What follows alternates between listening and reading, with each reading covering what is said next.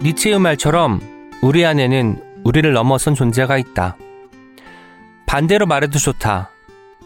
우리 안에 우리 아닌 존재를 품고 있기에 우리는 언제나 우리 이상이다. 한국인이기만 한 한국인은 없다. 만약 그런 인간이 있다면 그는 법주문의 주어나 목적으로만 존재하는 인간이고 그의 세계는 한 권의 법전을 넘어서지 못할 것이다.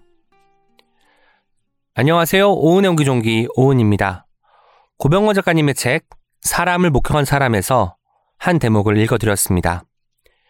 사람에서 시작해 사람으로 끝나는 이 한 권의 책을 덮으며 저는 이 책이 하나의 커다란 억압받는 자들의 양력처럼 읽히기도 했습니다. 억압받는 자들, 조명받지 못하고 무시당하기 일수인 이들의 위대한 양력을 읽어내려가면서 기꺼이 이들 곁에 서서 싸구려 앰프가 되기로 한 고병원 작가님의 마음까지 읽을 수 있었는데요. 오늘 책이라웃 오은의 옹기종기에 사람을 목격한 사람을 쓰신 고병원 작가님을 모시고 두 번째 사람, 세 번째 또는 네 번째 사람이 되어 함께 살아가는 일의 고귀함에 대해서 이야기 나누겠습니다. 청취자 여러분, 많은 기대 부탁드려요.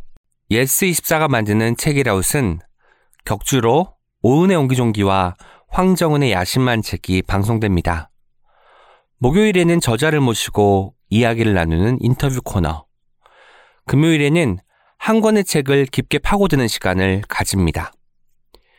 해시태그 책이라웃을 달아 의견을 남겨주세요. 꼼꼼하게 듣겠습니다. 우리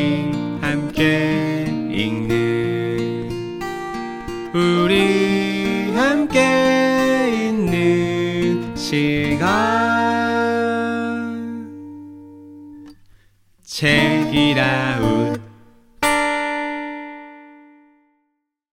보고 말았고, 듣고 말았고, 떠올리고 말았기 때문에 쓴다고 말씀하시는 책, 사람을 목격한 사람을 쓰신 고병권 작가님 나오셨습니다. 안녕하세요. 아, 네, 안녕하세요. 아, 오늘이 사실 책이라웃 2023년의 마지막 녹음 방송입니다. 방송이 실제로 나가는 것은 2024년이고 첫 방송을 음. 고병호 작가님과 함께 하게 되었는데요. 모시게 돼서 영광입니다. 작가님께 일단 가벼운 질문, 가볍지만 큰 질문이죠. 2024년에 어떤 계획을 갖고 계신지에 대해서 여쭙고 싶어요. 아, 네. 근데 사실 어떻게 지내냐고 누가 물을 때 항상 했던 답이 한 20년째 똑같은 것 같아요. 그냥, 예, 뭐 읽고 있고 쓰고 있고 음. 말할 일 있을 때 말하고 살 것 같다고. 근데 이제 요번에는 좀 기대하는 게 있긴 있어요. 2024년 초반에요. 제가, 어, 그동안 주로 이제 글 쓰고 한 거는 되게 요청받은 거. 네. 시- 책도요. 어디 요- 강연 요청했던 거 응하다 보면 묶어서 이제 책으로 나오고 그러는데 네. 요번에는 제가 저한테 요청한 글을 좀 써보려고, 음? 어, 이게 이제 한 7년 전에, 음, 그때 루신, 중국 작가 네네. 루신이요? 예, 루신 공부를 좀 하고 있었었는데, 제 이야기를, 그니까 나는 왜 쓰는지, 또 요즘 그 무슨 미야자키 하야오 그 작품 이름처럼 네네. 어떻게 살 건지, 네. 이런 거를 루신의 어떤 대목을 가지고 글을 써보고 싶다. 그러니까 이게 이제 출간되든 안 되든 제 개인적으로 좀 써야겠다고 생각을 음. 했는데 그 사이에 무슨 마르크스 자본에 대한 뭐 책 쓰라고 뭐 하다가 7년이 가버렸어요. 10권짜리. 12권짜리. 12권짜리. 예. 그리고 나서 이제 그 원고가, 세- 그 메모가 생각이 나서 아. 이제 다시 떠들어 보고 제가 필사적으로 노들 지금 예학교수 휴직 기간인데 그것도 연장하고 어, 다른 원고 다 털어내고 음. 6개월을 확보를 했어요. 근데 아, 그러고 나서 이제 7년 전에 메모를 사실 며칠 전에 떠들어 봤는데 음. 아, 조금 쉽- 아, 쉽지 않네. 이게 7년 동안 또 가만히 있었질 않았던 모양이에요. 그래서 네네. 그래도 어 한번 해보려고요. 음. 어 그리고 상반기 때는 어 좀 행복한 시간 보낼 것 같아요. 아. 실패하든 성공하든. 어, 본인이 스스로에게 주문한 책을 네. 집필하는 것을 2024년의 목표로 삼으셨네요. 맞습니다. 첫 번째. 결국은 읽고 쓰기에서는 벗어날 수가 아, 아, 없는 것이로군요. 음, 네. 근데 뭐 사실 언제부터 그런 생각이 들더라고요. 이제 도시농업 같은 거 하거나 집에서 뭐 키울 때는 네. 이런 걸 언제까지 할까 하는데 농사를 한참 짓다 보면 농사꾼한테 이거 언제까지 질 거야 라고 아. 하면 좀 이상하듯이 네. 이제 저는 이제 이게 제 뭐 글쎄요 거창하게 하면 삶이지만 네. 작게 보면 그냥 인생이 이렇게 된 것 같아요 이제 그래서 그냥 읽고 쓰는데 어떤 작물 음. 심을까 정도의 차이는 음. 있을지 모르겠는데 예, 기본적으로는 네 그럴 것 같습니다. 필립 로스라는 미국 작가가 우리는 그냥 일을 하러 간다라고 말을 한 것처럼 어, 그냥 이제 멋지다. 그 관성이 되어 버려서 읽고 쓰는 게 생활이 되어 버려서 그냥 살던 대로 하지만 네. 다른 걸 읽고 다른 걸 쓸 수는 있으니까 네. 그런 것만 달라지는 거군요. 네, 뭐 크게 기쁘지는 않고 크게 슬프지도 않고 네. 네 그렇습니다. 네. 아까 휴식 중이라고 하셨지만 노들 장애인 야학에서 철학을 함께 공부하고 계시는 야학 교사이기도 하시잖아요. 네. 2010년부터 현재까지면 꽤 긴 시간이에요. 네. 13년이 네, 넘었으니까요. 네. 네. 이 시간이 왠지 고병권이라는 사람에게 아주 밀도가 높은 시간이었을 음. 것 같거든요. 네. 이 시간이 어떤 시간이었는지 고병권을 어떻게 변화시켰는지 좀 들려주시죠. 글쎄 정말 어떻게 변화시켰는지는 솔직히 모르겠지만 어 지금의 저는 노들의 산물인 건 맞는 것 같아요. 노들의, 생산물. 어. 네. 어, 왜냐하면 어, 이게 이제 2010년부터 거기 수업을 정규 수업을 했지만 2008년부터 이제 특강을 하면서 2008년부터 매주 나갔거든요. 음. 그래서 15년쯤 지금 된 건데, 근데, 어, 사실 이제 중간에 제가 좀 이러저런 방황도 하고 막 그러면서 휴직 기간들이 좀 있었어요, 간간히. 그래서 이제 그 굉장히 강한 시간이지만 쭉 지속하지는 않았어요. 네. 예, 중간중간 이가 빠졌는데, 근데 그래도, 어, 뭔가 정말로 말씀드린 것처럼 교사로 왔지만, 어, 뭐 철학 강의를 해달라 그래서 강사로 왔지만, 어, 어느덧 여기서 배웠다고 말하는 게 음. 맞고요. 그래서 최근에 어디 컬럼 쓸 때도 나는 노들 야학의 교사가 아니라 네. 학생이라고 이제 썼고, 어, 많은 사람들이 주목해야 될 것이 아마 제 생각에 노들이 배출한 학생 수보다 노들이 배출한 선생님의 수가 더 많을 거예요. 아. 왜냐하면 대학교의 봉사 동아리라든지 혹은 뭐 그냥 직장 생활에서 잠시 네. 어, 그 어떤 마음에는 되게 순수한 봉사의 마음 음. 이런 걸로 왔다가 무언가가 변화된 사람들, 어, 인생에 큰 어떤 충격을 받은 사람들이 굉장히 많고 네. 그런 의미에서 어, 교사들도 굉장히 많이 배출됐고 음. 그 중에 뭐 홍은전 작가님도 그러실 거고 그 중에 저도 어, 그 거기서 배출된 사람이라고 생각돼요. 물론 이게 어떻게 제가 변했을까는 모르겠는데 예전에 저 같이 공부했던 제가 이제 저희가 연구실이라고 불렀던 그 연구자 공동체에서 같이 있던 사람들과는 지금 굉장히 인생이 많이 달라졌는데 네. 그 거리만큼 제가 달라진 것 같아요. 그 네. 어떻게 달라진 것을 알려면 이번에 나온 책 사람을 목격한 음. 사람을 읽으시면 될 것 같습니다. 그리고 아까 이제 방황이라고 하셨잖아요. 네. 방 보통 학교에는 방학이 있는데 노들에서는 방황을 하면 좀 쉴 수 있게 해준다는 생각도 들어서 피식 웃음이 나게 되었습니다. 아, 그렇구나. 이제 고병원 작가님 소개를 해드리도록 하겠습니다. 노들 장애인 야학 철학교사 읽기의 집 집사 생애 최소 단위는 혼자가 아니라 함께임을 잊지 않으며 아픈 사람, 싸우는 사람의 삶의 의지를 지켜보고 세상에 들리지 않는 목소리가 더 멀리 전달되도록 작은 앰프가 되기를 소망한다. 사람을 주저앉히는 글이 아니라 작은 힘, 작은 기쁨이라도 건넬 수 있는 춤과 같은 글을 쓰고자 한다.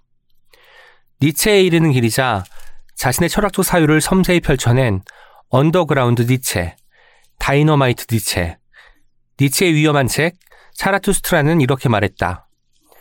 마르크스의 자본을 철저하고 깊이 있게 읽어낸 북클럽 자본 시리즈 전 12권, 우리 사회의 현재를 그의 눈으로 바라보고 해석한 고추장, 책으로 세상을 말하다, 묵묵, 현장의 운동과 사건과 사람을 담아낸 살아가겠다, 점거, 새로운 거번먼트, 추방과 탈주 등을 썼다.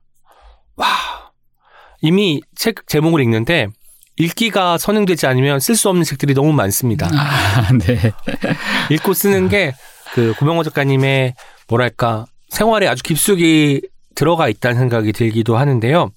그 중에 니체의 책이 참 많아요. 아, 네. 제가 그것도 좀 전공이. 이제 화학과에서 사회학과를 왔는데 처음엔 노동 문제를 공부하겠다고 온 건데 어, 어쨌든 여차여차해서 사람들과 니체를 읽었다가 이제 네. 퍽 가가지고 그 이제 니체만 쭉 읽었던 거죠. 그리고 나서 니체로 석사 논문 쓰고 그 뒤로 이제 자꾸 니체 강의를 해달라고 90년대 초반에 이제 포스트 모더니즘이 되게 이제 한국에 네. 음, 조금씩 들어오기 시작했을 때인데요. 니체가 이제 조금씩 바람을 탔나? 어쨌든 니체 강의 요청도 많았고 음. 그래서 니체에 대한 글을 쓰기 시작해서 니체 책들이 쭉 쌓였어요. 그래서 이제 한 두 권은 그렇게 냈고 그 뒤에 10년 만에 이제 2014년에 그때는 제가 음 노들약도 했고 또 저희 공동체가 깨졌고 그래서 이제 제주도랑 미국에 혼자 나가서 좀 돌아다녔고 그리고 돌아와서 어 내가 어디쯤 있을까 할 때 저는 조금 니체를 잣대에 삼는 편이에요. 내가 네. 니체를 얼마나 다르게 읽는가가 내가 음. 얼마나 변했는가 네네. 라고 하는 걸 그래서 언더그라운드 니체인데 그게 이제 서광이라는 책 니체의 그 책을 시작하는데 그 서광이 이제 새벽 의 네네. 빛이기 때문에 처음 시작하는 음. 니체 자신도 그 자신의 새로운 철학적 여정을 시작하는 책이어서 그때 이제 그걸 다시 읽어보면서 음 다시 공부에 복귀를 했죠. 네. 예. 그래서 이제 니체가 좀 많아요. 음. 니체를 자꾸 잣대 삼아서 음 이제 쓰기 때문에 90년대 초가 확실히 니체가 뭐 학 계에서도 그렇고 대중적으로도 좀 어필하기 시작한 시기인 것 같아요. 네네. 제가 좋아하는 뮤지션 중에 이상은이라는 뮤지션이 아, 네. 있는데 이상은 뮤지션이 이상은으로 활동하다가 리체라는 이름으로 아, 활동하잖아요. 음. 이상은의 리와 니체의 니체를 합쳐서 리체라는 이름으로 활동하기 맞아요. 시작한 것도 90년대거든요. 아마 네네. 니체의 저작의 영향을 받지 않았을까 싶기도 음. 하거든요. 네네. 아마 네 그렇습니다. 저희가 그때 뭐 저희가 그 사회를 바라보는 눈이랄까요? 당시 사회 운동도 음. 그렇고 예 그런 이제 근대성이라고 이름 지었는데 네네. 모더니티 그것들을 이제 근본적으로 다시 성찰하게 할때 네. 니체를 많이 끌어다 쓴 것 같아요 그때. 고병호 작가님은 나는 읽기 속에 있다 라고 말씀하신 분이기도 합니다. 읽고 쓰고 말하는 일. 사실 저도 어디가 소개할 때 읽고 쓰고 말하는 사람 음. 오은입니다. 소개하지만 이 주요한 정체성인 것도 같은데요. 그 중에서 읽기가 주는 특별한 힘이 있다면 뭘까요? 사실 읽기 힘을 저보다 더잘 말하는 사람이 있었는데 그 사사키 아타루라고 그 네. 잘나라 기도하는 손을 어, 했는데 그 두 번째 책인가 이 폐허에 아 뭐더라 뭐 하여튼 절망이 들어가고 폐허가 들어가고 했는데 예, 죄송합니다. 제가 그 책 읽고 심지어 그 저자와 대담도 나눴는데 네, 이랬습니다. 폐허 절망으로 하면 자동 완성 될 겁니다. 아, 네, 그럴, 네네. 그럴 겁니다. 근데 이제 그, 그분이 잘나라 기도하는 선물에서도 그렇고, 어, 읽기가 얼마나 사람과 세상을 변화시키는가라는 이제 내용이잖아요. 이를테면, 왜 루터가 성경을 독일어로 번역했는가. 음, 그는 읽기 힘을 믿었기 때문이겠죠. 네네. 사람들이 읽으면 바뀔 거다라고 하는 것. 그래서 이제 그 이야기를 했고 되게 감동도 받았고 그 책을 했는데 대담을 나누면서 둘이 아 나랑 조금 포인트가 다르구나라는 느낌을 가진 적이 있어요. 음. 둘다 읽기의 힘을 음, 믿고 혹은 읽기의 힘을 강조하는데 그분이 읽기가 가져온 효과라 그럴까요? 읽기가 뭘 만들어내는가라고 하는 거라면 저는 어, 읽기 전 그러니까 음. 어, 어떤 예비적 조건 속에서 읽기가 힘을 내는가. 아, 아, 그러니까 어떨 때 책을 만나야 되는가, 어떤 준비 속에서 음. 그것이 읽기의 힘에 되게 중요하다고 저는 생각하는 편이에요. 이를테면 제가 흔하게 말하는 게 전태일 같은 사람, 네네. 근로기준법 저 같으면 좋을 것 같은 책인데 음, 그 사람이 왜 그렇게 대단한 각성을 불러올까가 그 예비 과정. 네. 되게 아 뭐랄까요 엄청나게 고통을 받으면서 네네. 겪고 축적했던 것 어, 책이라는 게 마치 성냥개비처럼 누군가의 머리를 확 그어준다면 음, 그게 큰 불이 될지 그냥 피식하고 꺼질지는 그게 얼마나 말라 있었는가와 관계 있을 텐데 네. 예, 그런 점에서 오. 보자면 그 과정이 되게 중요하고 읽기에 이르는 과정이 음, 아마도 루터의 성경이 그렇게 큰 역할을 했던 것도 네. 연재부를 비롯해서 여러 상황 속에서 혹은 이제 종교적인 이야기로 갔지만 당시 인클로저 일어나고 농민들이 네네. 땅에서 쫓겨나면서 겪은 농민 전쟁의 시대에 그들의 쌓였던 어떤 분노나 절박함, 절실함 속에서 음, 성경이 역할을 했다고 저는 생각하는 네. 편이에요. 그래서 이제 읽기의 힘이 되게 중요하다고 믿지만 어떤 예비라 그럴까요? 이게 되게 중요하다 이런 생각을 하고 굳이 말하자면 읽기 힘이 내기 위해서도 저는 읽는다보다 읽어낸단 말을 참 좋아해요. 읽어낸다. 예, 왜냐하면 이제 읽어낸다는 건 읽어서 내온다는 뜻처럼 네, 네. 보여요. 해석도 네. 하고 어, 나만의 네. 방식으로 네. 이제 끌어당긴다는 느낌이 듭니다. 그렇죠. 왜냐하면 이제 읽어냈다는 얘기는 보이는 것 말고 뭐가 보였다는 뜻이잖아요. 음. 어, 그래서 이제 본다와 다른 읽기 뭔가를 보여주는 네네. 말이고, 어, 제가 이때 이제 떠올릴 때 항상 기분 좋게 떠올리는 기억이 하나 있는데, 그, 이제 제가 노들약이 처음 오게 된 건 이제 계기들이 몇 개가 쌓였지만 아주 결정적인 건 노들약 선생님 두 분이 이제 왔어요. 그래서 강해달라고 네. 이제 왔는데, 음, 그때 이제 현장 인문학이라고 가난한 사람들하고 인문학 하는 활동들을 제가 조금씩 시작했을 때인데, 어, 거기 선생님 중에 한 분이 이제 왔는데 나중에 그분이 교사일지에 이제 저희가 교사일지를 음, 적거든요. 네네. 거기에 그날 왜 갔는지가 이렇게 쓰여 있더라고요. 교사일지에 저를 찾아간 이유가 쓰여 있어요. 그런데 거기에 보면 뭐 이제 자, 노들에는 죽고 싶은 사람 널렸다고 이제 자살 미수 삼범도 있고 서른 살까지만 살다 난 죽을 거라는 사람도 있고 네. 하도 그런 얘기를 하니까 짜증도 나고 그래서 그럴 거면 죽으라고 말이 여기 목 여기까지 올라오는데 정말 죽을까 봐 겁도 음. 나고 또 한편에서는 요 얘기가 정말 압권인데 잘 들어보면 그 죽고 싶다가 사실은 나 잘 살고 싶다라는 네. 거예요. 근데 제가 왜 이 말을 너무 좋아하냐면 이게 물리학적으로 분명히 파장으로는 죽고 싶다고 말했거든요. 네. 근데 이 사람은 그게 들린 건데 이 사람은 살고 싶다로 알아들은 거예요. 죽고 싶다는 네네. 말을. 그러니까 죽음에 에, 죽고 싶다는 말을 삶의 의지로 읽어낸 거죠. 네네. 말 그대로. 네. 그래서 와 이것이 인문학적 청취 내지는 인문학적 독해 음. 아닌가? 그러니까 들리는 거는 죽고 음. 싶다는데 살고 싶다로 들었다니까요. 아 이제 그런 점에서 이렇게 이런 읽어내는 힘이 있어야 읽기의 힘이 발휘된다. 네. 그러니까 읽, 읽기가 힘을 발휘한다라는 생각이 약간 들어요. 근데 이 사람은 어떻게 그 힘을 낼 수 있었을까 싶은데 아마도 긴 시간이 있었겠죠. 네. 그 장애인분들과 같이 살아왔기 때문에 그게 음. 들린 거지. 그냥 처음 가서 딱 들었는데 네. 어, 저 사람 죽고 싶은가 보다 이렇겠죠. 어, 근데 이제 그런 점에서 읽어내는 힘이 커져야 하고 읽어내는 힘은 별수 없이 읽기 너머의 어떤 삶의 시간이 필요하다. 네. 그리고 그것들이 준비됐고 그 절실함이 있을 때 읽기는 큰 힘을 발휘 한다. 이런 생각이 좀 듭니다. 읽어내는 일은 맥락을 또 알아차리는 일이기 때문에 그렇죠. 함의를 결국 찾아 헤매는 일이잖아요. 좀 더 섬세한 접근이 필요한 거고 음, 왜 그럴까 음. 무엇이 필요할까를 질문 던지는 과정도 포함한다는 점에서 음, 그렇죠. 능동적인 독서라는 생각이 들기도 합니다. 네네. 그러네요. 네. 이제 오늘 여기 모신 음. 이유죠. 사람을 목격한 사람이 어떤 책인지 작가님이 직접 소개해 주는 시간을 갖도록 하겠습니다. 이 책 어떤 책이죠? 아, 네, 이제 글쎄 형식적으로는 제가 지난 5년간 어, 신문이랑 잡지에 써온 글들이 대부분이고요. 이제 일부는 제가 현장, 특히 이제 장애인들의 투쟁 현장에서 행했던 발언들인데요. 네. 주로 강연도 있고 이제 소위 연대 발언이라 발언. 그래서 사람들에게 했던 말도 있고 그런 게 이제 모여 있습니다. 근데 이제 처음에는 어, 이 자리에 사실 편집자님이 와 계시는데요. 어, 이제 그 제안을 좀 일찍 받긴 했어요. 근데 그때 처음에 이게 책이 될 수 있을까라고 제가 뭐 이렇게 반문했던 적이 있어요. 왜냐하면 워낙 좀 긴 시간, 5년 동안 여러 주제일 거고. 쪽글들이고 예, 맞아요. 그리고 이제 사건들도 많아. 그 사건들에 대응해서 쓴 글들인데 이게 한 권의 책이 될까. 그러니까 묶으면 물론 한 권이지만 형식적으로. 네. 이제 한 하나라는 말이 갖고 있는 어떤 통일성이라 그럴까 뭔가 있을까라고 이런 생각을 했어요. 그래서 이제 모아서 쭉 읽어봤더니 이게 이제 아 다 사람 이야기구나라는 생각이 네. 처음에 딱 들었어요. 제가 그냥 순간적으로 받은 느낌은 사람 이야기구나라는 얘기를 했고 근데 이제 말하자면 어 사람 대접을 받지 못한 사람들 네. 사람의 지위가 문제인 사람들, 그래서 종종 나도 사람이라고 말하는 사람들, 음. 이제 이런 사람들로 꽉 차 있다. 그리고 우리에게 사람에 대해서 생각하게 하는 사람들. 그리고 이제 그 사람이란 말 자체가 뭐 제가 보니까 살다라는 말에서 왔다고.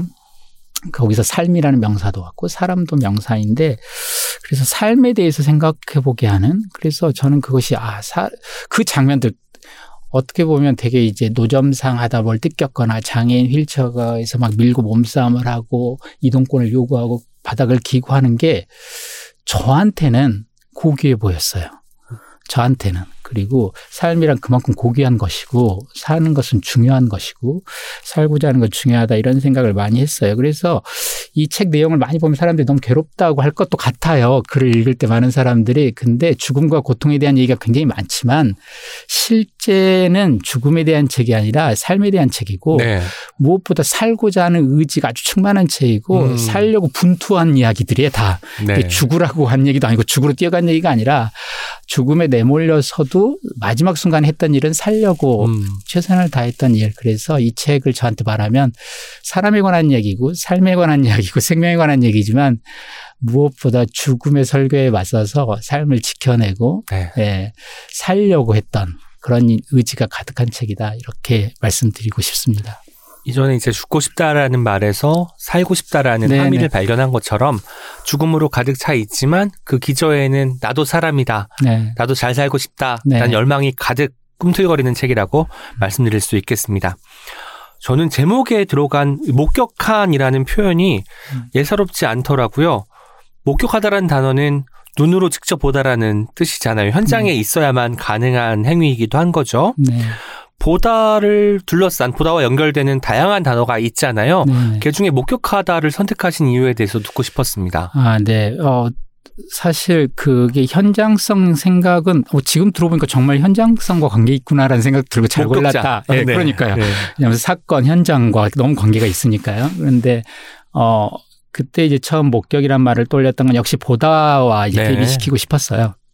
보다로는 충분치 않다라고. 근데 이제 이게 좀 사연이 있어요. 이 책이 제목 정하는데 좀 난항이 약간 있었어요. 음, 이게 뭐냐라고. 이제 처음 보냈던 제목은 선생님 작가님께서 출판사에 먼저 보냈던 제목 예, 말씀하시는 예. 거죠? 맞, 맞습니다. 맞습니다. 나는 처음에 이제 제가 유력하게 처음에 떠올렸던 건 싸구려 앰프가 꽤 오랫동안 머릿속에 있었어요. 네. 나는 싸구려 앰프가 좋다라고. 음. 뭐 그리고 근데 이제 거기 딱히 그 말이 설명을 좀 해야 알 수 있고 네. 잘안 들어온다라고 해서 그럼 직접적으로 하려는 말로 호소를 들었어요. 이제 호소는 정말 호소하는 책이고 여기 음. 글도 한 편 실려 있지만 호소라는 제목에 정말 좀 들어달라고 음. 음, 하는 글이다. 그리고 그 호자가 너무 한자가 좋았어요. 그 도끼질을 나무꾼이 하면 그게 숲에 울리는 소리더라고요. 그 아. 호자가 부른다는 호자가. 그래서 아 이거야말로 내가 사람들의 마음에 좀 울렸으면 좋겠다. 그 소가 이제 말로 물리친다는 뜻이고요. 그래서 음. 그렇지 내가 할 수 있는 건 글로 이걸 전달해서 물리쳤으면 좋겠다. 그리고 정말 호소한다라고 음. 진심이다라고 해서 호소라고 아주 직접적이지 않냐. 모르는 사람 누가 있냐 이 호소란 단어를 이러고 다 이제. 했는데 조금 그것도 어, 여러 가지 모르겠어요. 호불호가 좀 있었던 것 같아요. 네. 이렇게 하고 또 한번 이제 두 번째 사람도 올렸던 적이 있고요. 이제 두 번째 사람. 예, 예. 그것도 이제 마찬가지죠. 다 같아요. 뭔가 옆에서 바꾸를 알리고 싶고 하는 음. 어떤 사람이란 점에서 다 같은데 그러다가 이제 쭉 한번 읽어본데 아까 말씀드렸지만 이제 사람이구나라고 했고 이 두 번째 사람이건 뭐 싸구려 앰프건 뭐 호소하는 사람이건 다 아, 결과적으로는 사람을 본 사람이구나. 네. 이런 생각 때문에 이제 사람을 본 사람 했는데 본 뭐가 약해요.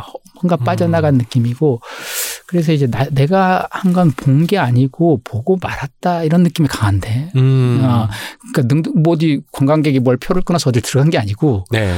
내한테 나타났고 내가 감당할 수도 없는 것인데 음. 그래서 괴로워 죽겠는데 봐서 어 근데 어쨌든 보고 말았고 그리고 이것에는 책무가 따르지 않나? 왜냐하면 뭔가 증언의 책무라 그럴까요? 네. 그래서 목격자라는 이제 말을 떠올리면서 그래 에, 두 번째 사람은 왜 말을 하려고 하고 왜 뭔가를 쓸고 할까라고 했을 때 그는 그가 목격한 것을 써야 음. 하는 엉- 어떤 책무가 있나 보다라고 해서 이제 그럼 사람을 목격한 사람이라고 음. 이제 보냈죠. 근데 다들 좋아하시더라고요. 일단은 네 그래서 저도 이제 그 정도에서 아마 제목이 정해졌던 것 같습니다. 그 보다라고 하면 뭐 힐끗 보고 지나가는 것도 가능하고 네. 넘겨보고 지나가는 것도 네, 가능한데 목격해 버렸으면 목격 전후에 네. 이 사람은 변호할 수밖에. 없잖아요. 그리고 네. 목격한 것을 기록하겠다는 어떤 진심 같은 것이 담겨 있기도 해서 음, 저는 제목을 보는 순간 음. 너무 뭔가 벌써 묵직한 것이 아, 네. 목구멍 아래로 내려가는 것 같은 느낌이 아, 들었었습니다. 네, 그러면 뭐 아주 제 뜻대로 잘 된 것 같습니다. 네. 제목이. 한 인터뷰에서 이 책을 이야기하시면서 음, 여기 글들은 대부분 쓰지 않을 수 없어서 썼습니다. 라고 음. 밝히기도 하셨습니다. 음, 이어서 글은 왜 쓰는가? 음, 견딜 수가 없어서 씁니다. 보고 말았고, 듣고 말았고, 떠올리고 말았기 때문에 씁니다. 라고 덧붙이셨는데요. 무엇이 고병권을 쓰게 했는지 음. 궁금했습니다. 증언의 책무가 따른다고 했지만 이게 써야 한다보다 쓰지 않을 수 없었다가 네. 맞는데요. 그러니까 제가 말씀드렸지만 이게 도덕적 의무가 아니라 생리적인 거예요. 도덕적인 게 아니고 음. 생리적으로 견딜 수 없음. 그러니까 떠올라서. 네. 그리고 힘드니까요. 네. 그, 어, 있는 것이 이제 저는 그렇게 대단한 활동가가 아니고 거기서 몸싸움 잘 못하고 하면 쭈뼛쭈뼛해서 뭘 하지 못해요, 솔직히. 세 번째 사람. 예. 그리고 그래서 어, 엊그제도 무슨 컬럼 하나 썼는데 그 이제 정상 운행이라는 무슨 컬럼 하나 썼는데 저는 피켓도 안 들고 마스크도 안 쓴 거예요. 그 시위자들처럼. 근데 네. 이제 시위자로 있었던 거죠. 그러니까 경찰이 다 끌어내다가 어, 당신도 여기 나갈 거. 있을 거야. 예. 했는데 갑자기 이상한 거예요. 마스크도 없고 피켓도 없고 하니까 없으니까. 어, 이 사람은 그냥 승객 으로 내려온 사람인가? 라고 해서 혹시 시민이세요라고 네. 저한테 이제 물어서 제가 너무 당황하고 그래서 이제 그걸 갖고 글을 결국 썼는데 네. 아, 이제 제가 좀 그런 사람이에요, 보면. 근데 이제 이게 그럴 거면 안 가, 가지 말아야 되는데 가지 안, 마음이 자꾸 쓰이니까 가긴 네. 가고 특히 뭐 누가 막 경찰들이 몰아친다 그러면 왠지 가야 되고 나서지 못하면서 거기 있고 또 집에 와서도 계속 떠오르니까 다른 책 안 읽히고 음. 이제 이러니까 정말 생리적인 사실로서 음. 쓰지 않을 수 없었다라고 이제 말을 하게 되는 거고요. 근데 무엇이 쓰지 않게 만들었을까? 왜 내가 그런 네. 사람이 됐을까? 어, 근데 생각해 보면 저도 어, 어 쓰지 않을 수도 있었던 사람인 적도 꽤 있었던 것 같아요. 네. 그러니까 무슨 말이냐면 아, 어떤 일이 이를테면 제가 노들 처음 갔을 때, 간 지 얼마 안 됐을 때, 네. 그때 이제 광화문 쪽에서 막 이렇게 시위가 있었고, 그때 제가 어떤 여성 장애인 되게 유명한 분인데, 어쨌든 그분 뒤를 이제 따라가고 있었는데, 그분이 이렇게 나오니까 경찰들이 도로로 나올까봐 장애인들의 휘, 휠체어 바퀴를 손으로 들어가지고 가- 강제로 틀어서 이렇게 올렸어요. 아, 근데 저는 어, 그냥 뭐 나름대로 안전조치처럼 느꼈어요. 도로 날. 어. 근데 그분이 완전히 흥- 흥분을 하셔가지고 그 장애인 분이 네. 소리를 지르고 욕설을 지르면서 막 손을 휘저었거든요. 네. 그 경찰한테. 그래서 저는 오히려 그분을 말리려고 했어요. 네. 그 너무 흥분하시니까. 어. 그리고 경찰을 조금 뒤로 밀치고. 그- 어, 그런데 이제 그게 어떤 건지 를 모르는 거예요. 장애인에게 그 휠체어가 갖는 의미를. 네. 그러니까 그리고 몸을 마음대로 만져서 막 틀고 이러는 것이 어떤 건지를. 근데 어제 노들의 볼 일이 있어서 잠깐 갔는데 해화역 이제 지나서 그 마로니에 공원을 딱 갔는데 네. 거기에 그, 예, 이- 그, 어, 한 활동가 분이 너무 흥분해고 저를 보자마자 막 뛰어오는 거예요. 뭔가 일, 일러 바치듯이 그냥 와가지고 오늘 경찰이 와서 보자마자 이 전동 휠체어 이 조작 장치가 있거든요. 네. 그리고 전동 파트가 있고요. 그 전선 연결하는. 거기서 그걸 빼버렸다고 오자마자 거기서부터 뺐다는 거예요. 그러니까 이게 뭐냐면 그럼 꼼짝 못 하거든요. 네. 근데 이게 마치 뭐라 그러지? 그 관절을 빼놓고 못 움직여 그냥 놔둬놓고 어. 방치하고 또 다른 사람 지나고 이러는 거죠. 그리고 이 사람이 흥분했던 거는 경찰이 오자마자 그 위치를 정확히 알고 있고 와서 바로 그냥 와서 그것부터 빼고 시작을 했다. 그래서 아마도 뭐라 그러지? 이게 전략 회의도 아니고 무슨 회의를 한 거죠. 자기들끼리. 네, 네. 어떻게 여기 해야- 해야 된다라고. 근데 이제 그 말을 듣는데 정말로 피가 확 솟는 느낌이었어요. 왜냐하면 이런 거를 회의를 했고 음. 경찰이 그래서 장애인은 저길 빼면 된다고 해서 그런 걸 아이디어로 떠올렸다는 사실도 흥분이 되고 네. 그래서 그 사람이 방- 소위 말 그대로 방치된 네, 움직이 네. 꼼짝 못하게 결박당한 상태나 그런 거죠. 마찬가지죠. 예, 똑같죠. 예, 그러고 이제 있었다니까 막 흥분을 하게 되고 하더라고. 그래서 그 차이가 그러니까 있는 거죠. 왜 견딜 수 없는 사람이 됐을까, 내가. 음.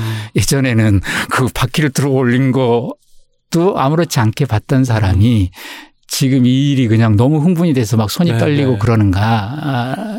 아, 여기에 어떤 시간이 있고 이 제- 저는 이런 생각을 해요. 어떤 일이 어떤 일인가는 일 자체에 안 달려 있는 것 같아요. 이 일이 얼마나 큰 일인가, 충격적인 일인가 이런 거는 저는 음, 글을 쓸 때 사람을 목격한 사람이 실린 글들 같은 글들을 대부분 쓸때 어, 사실을 전달하거나 생각을 전달하기보다 감정을 전달하고 싶어요. 네. 그러니까 감정이나 정서를. 음. 왜냐하면 어, 저한테 정서나 감정은 마음 안에 있는 조명 같은 거예요. 그래서 음. 어떤 사물들이 이 사물들을 건드리진 않지만 조명을 바꾸면 사물들이 전혀 다르게 보이거든요.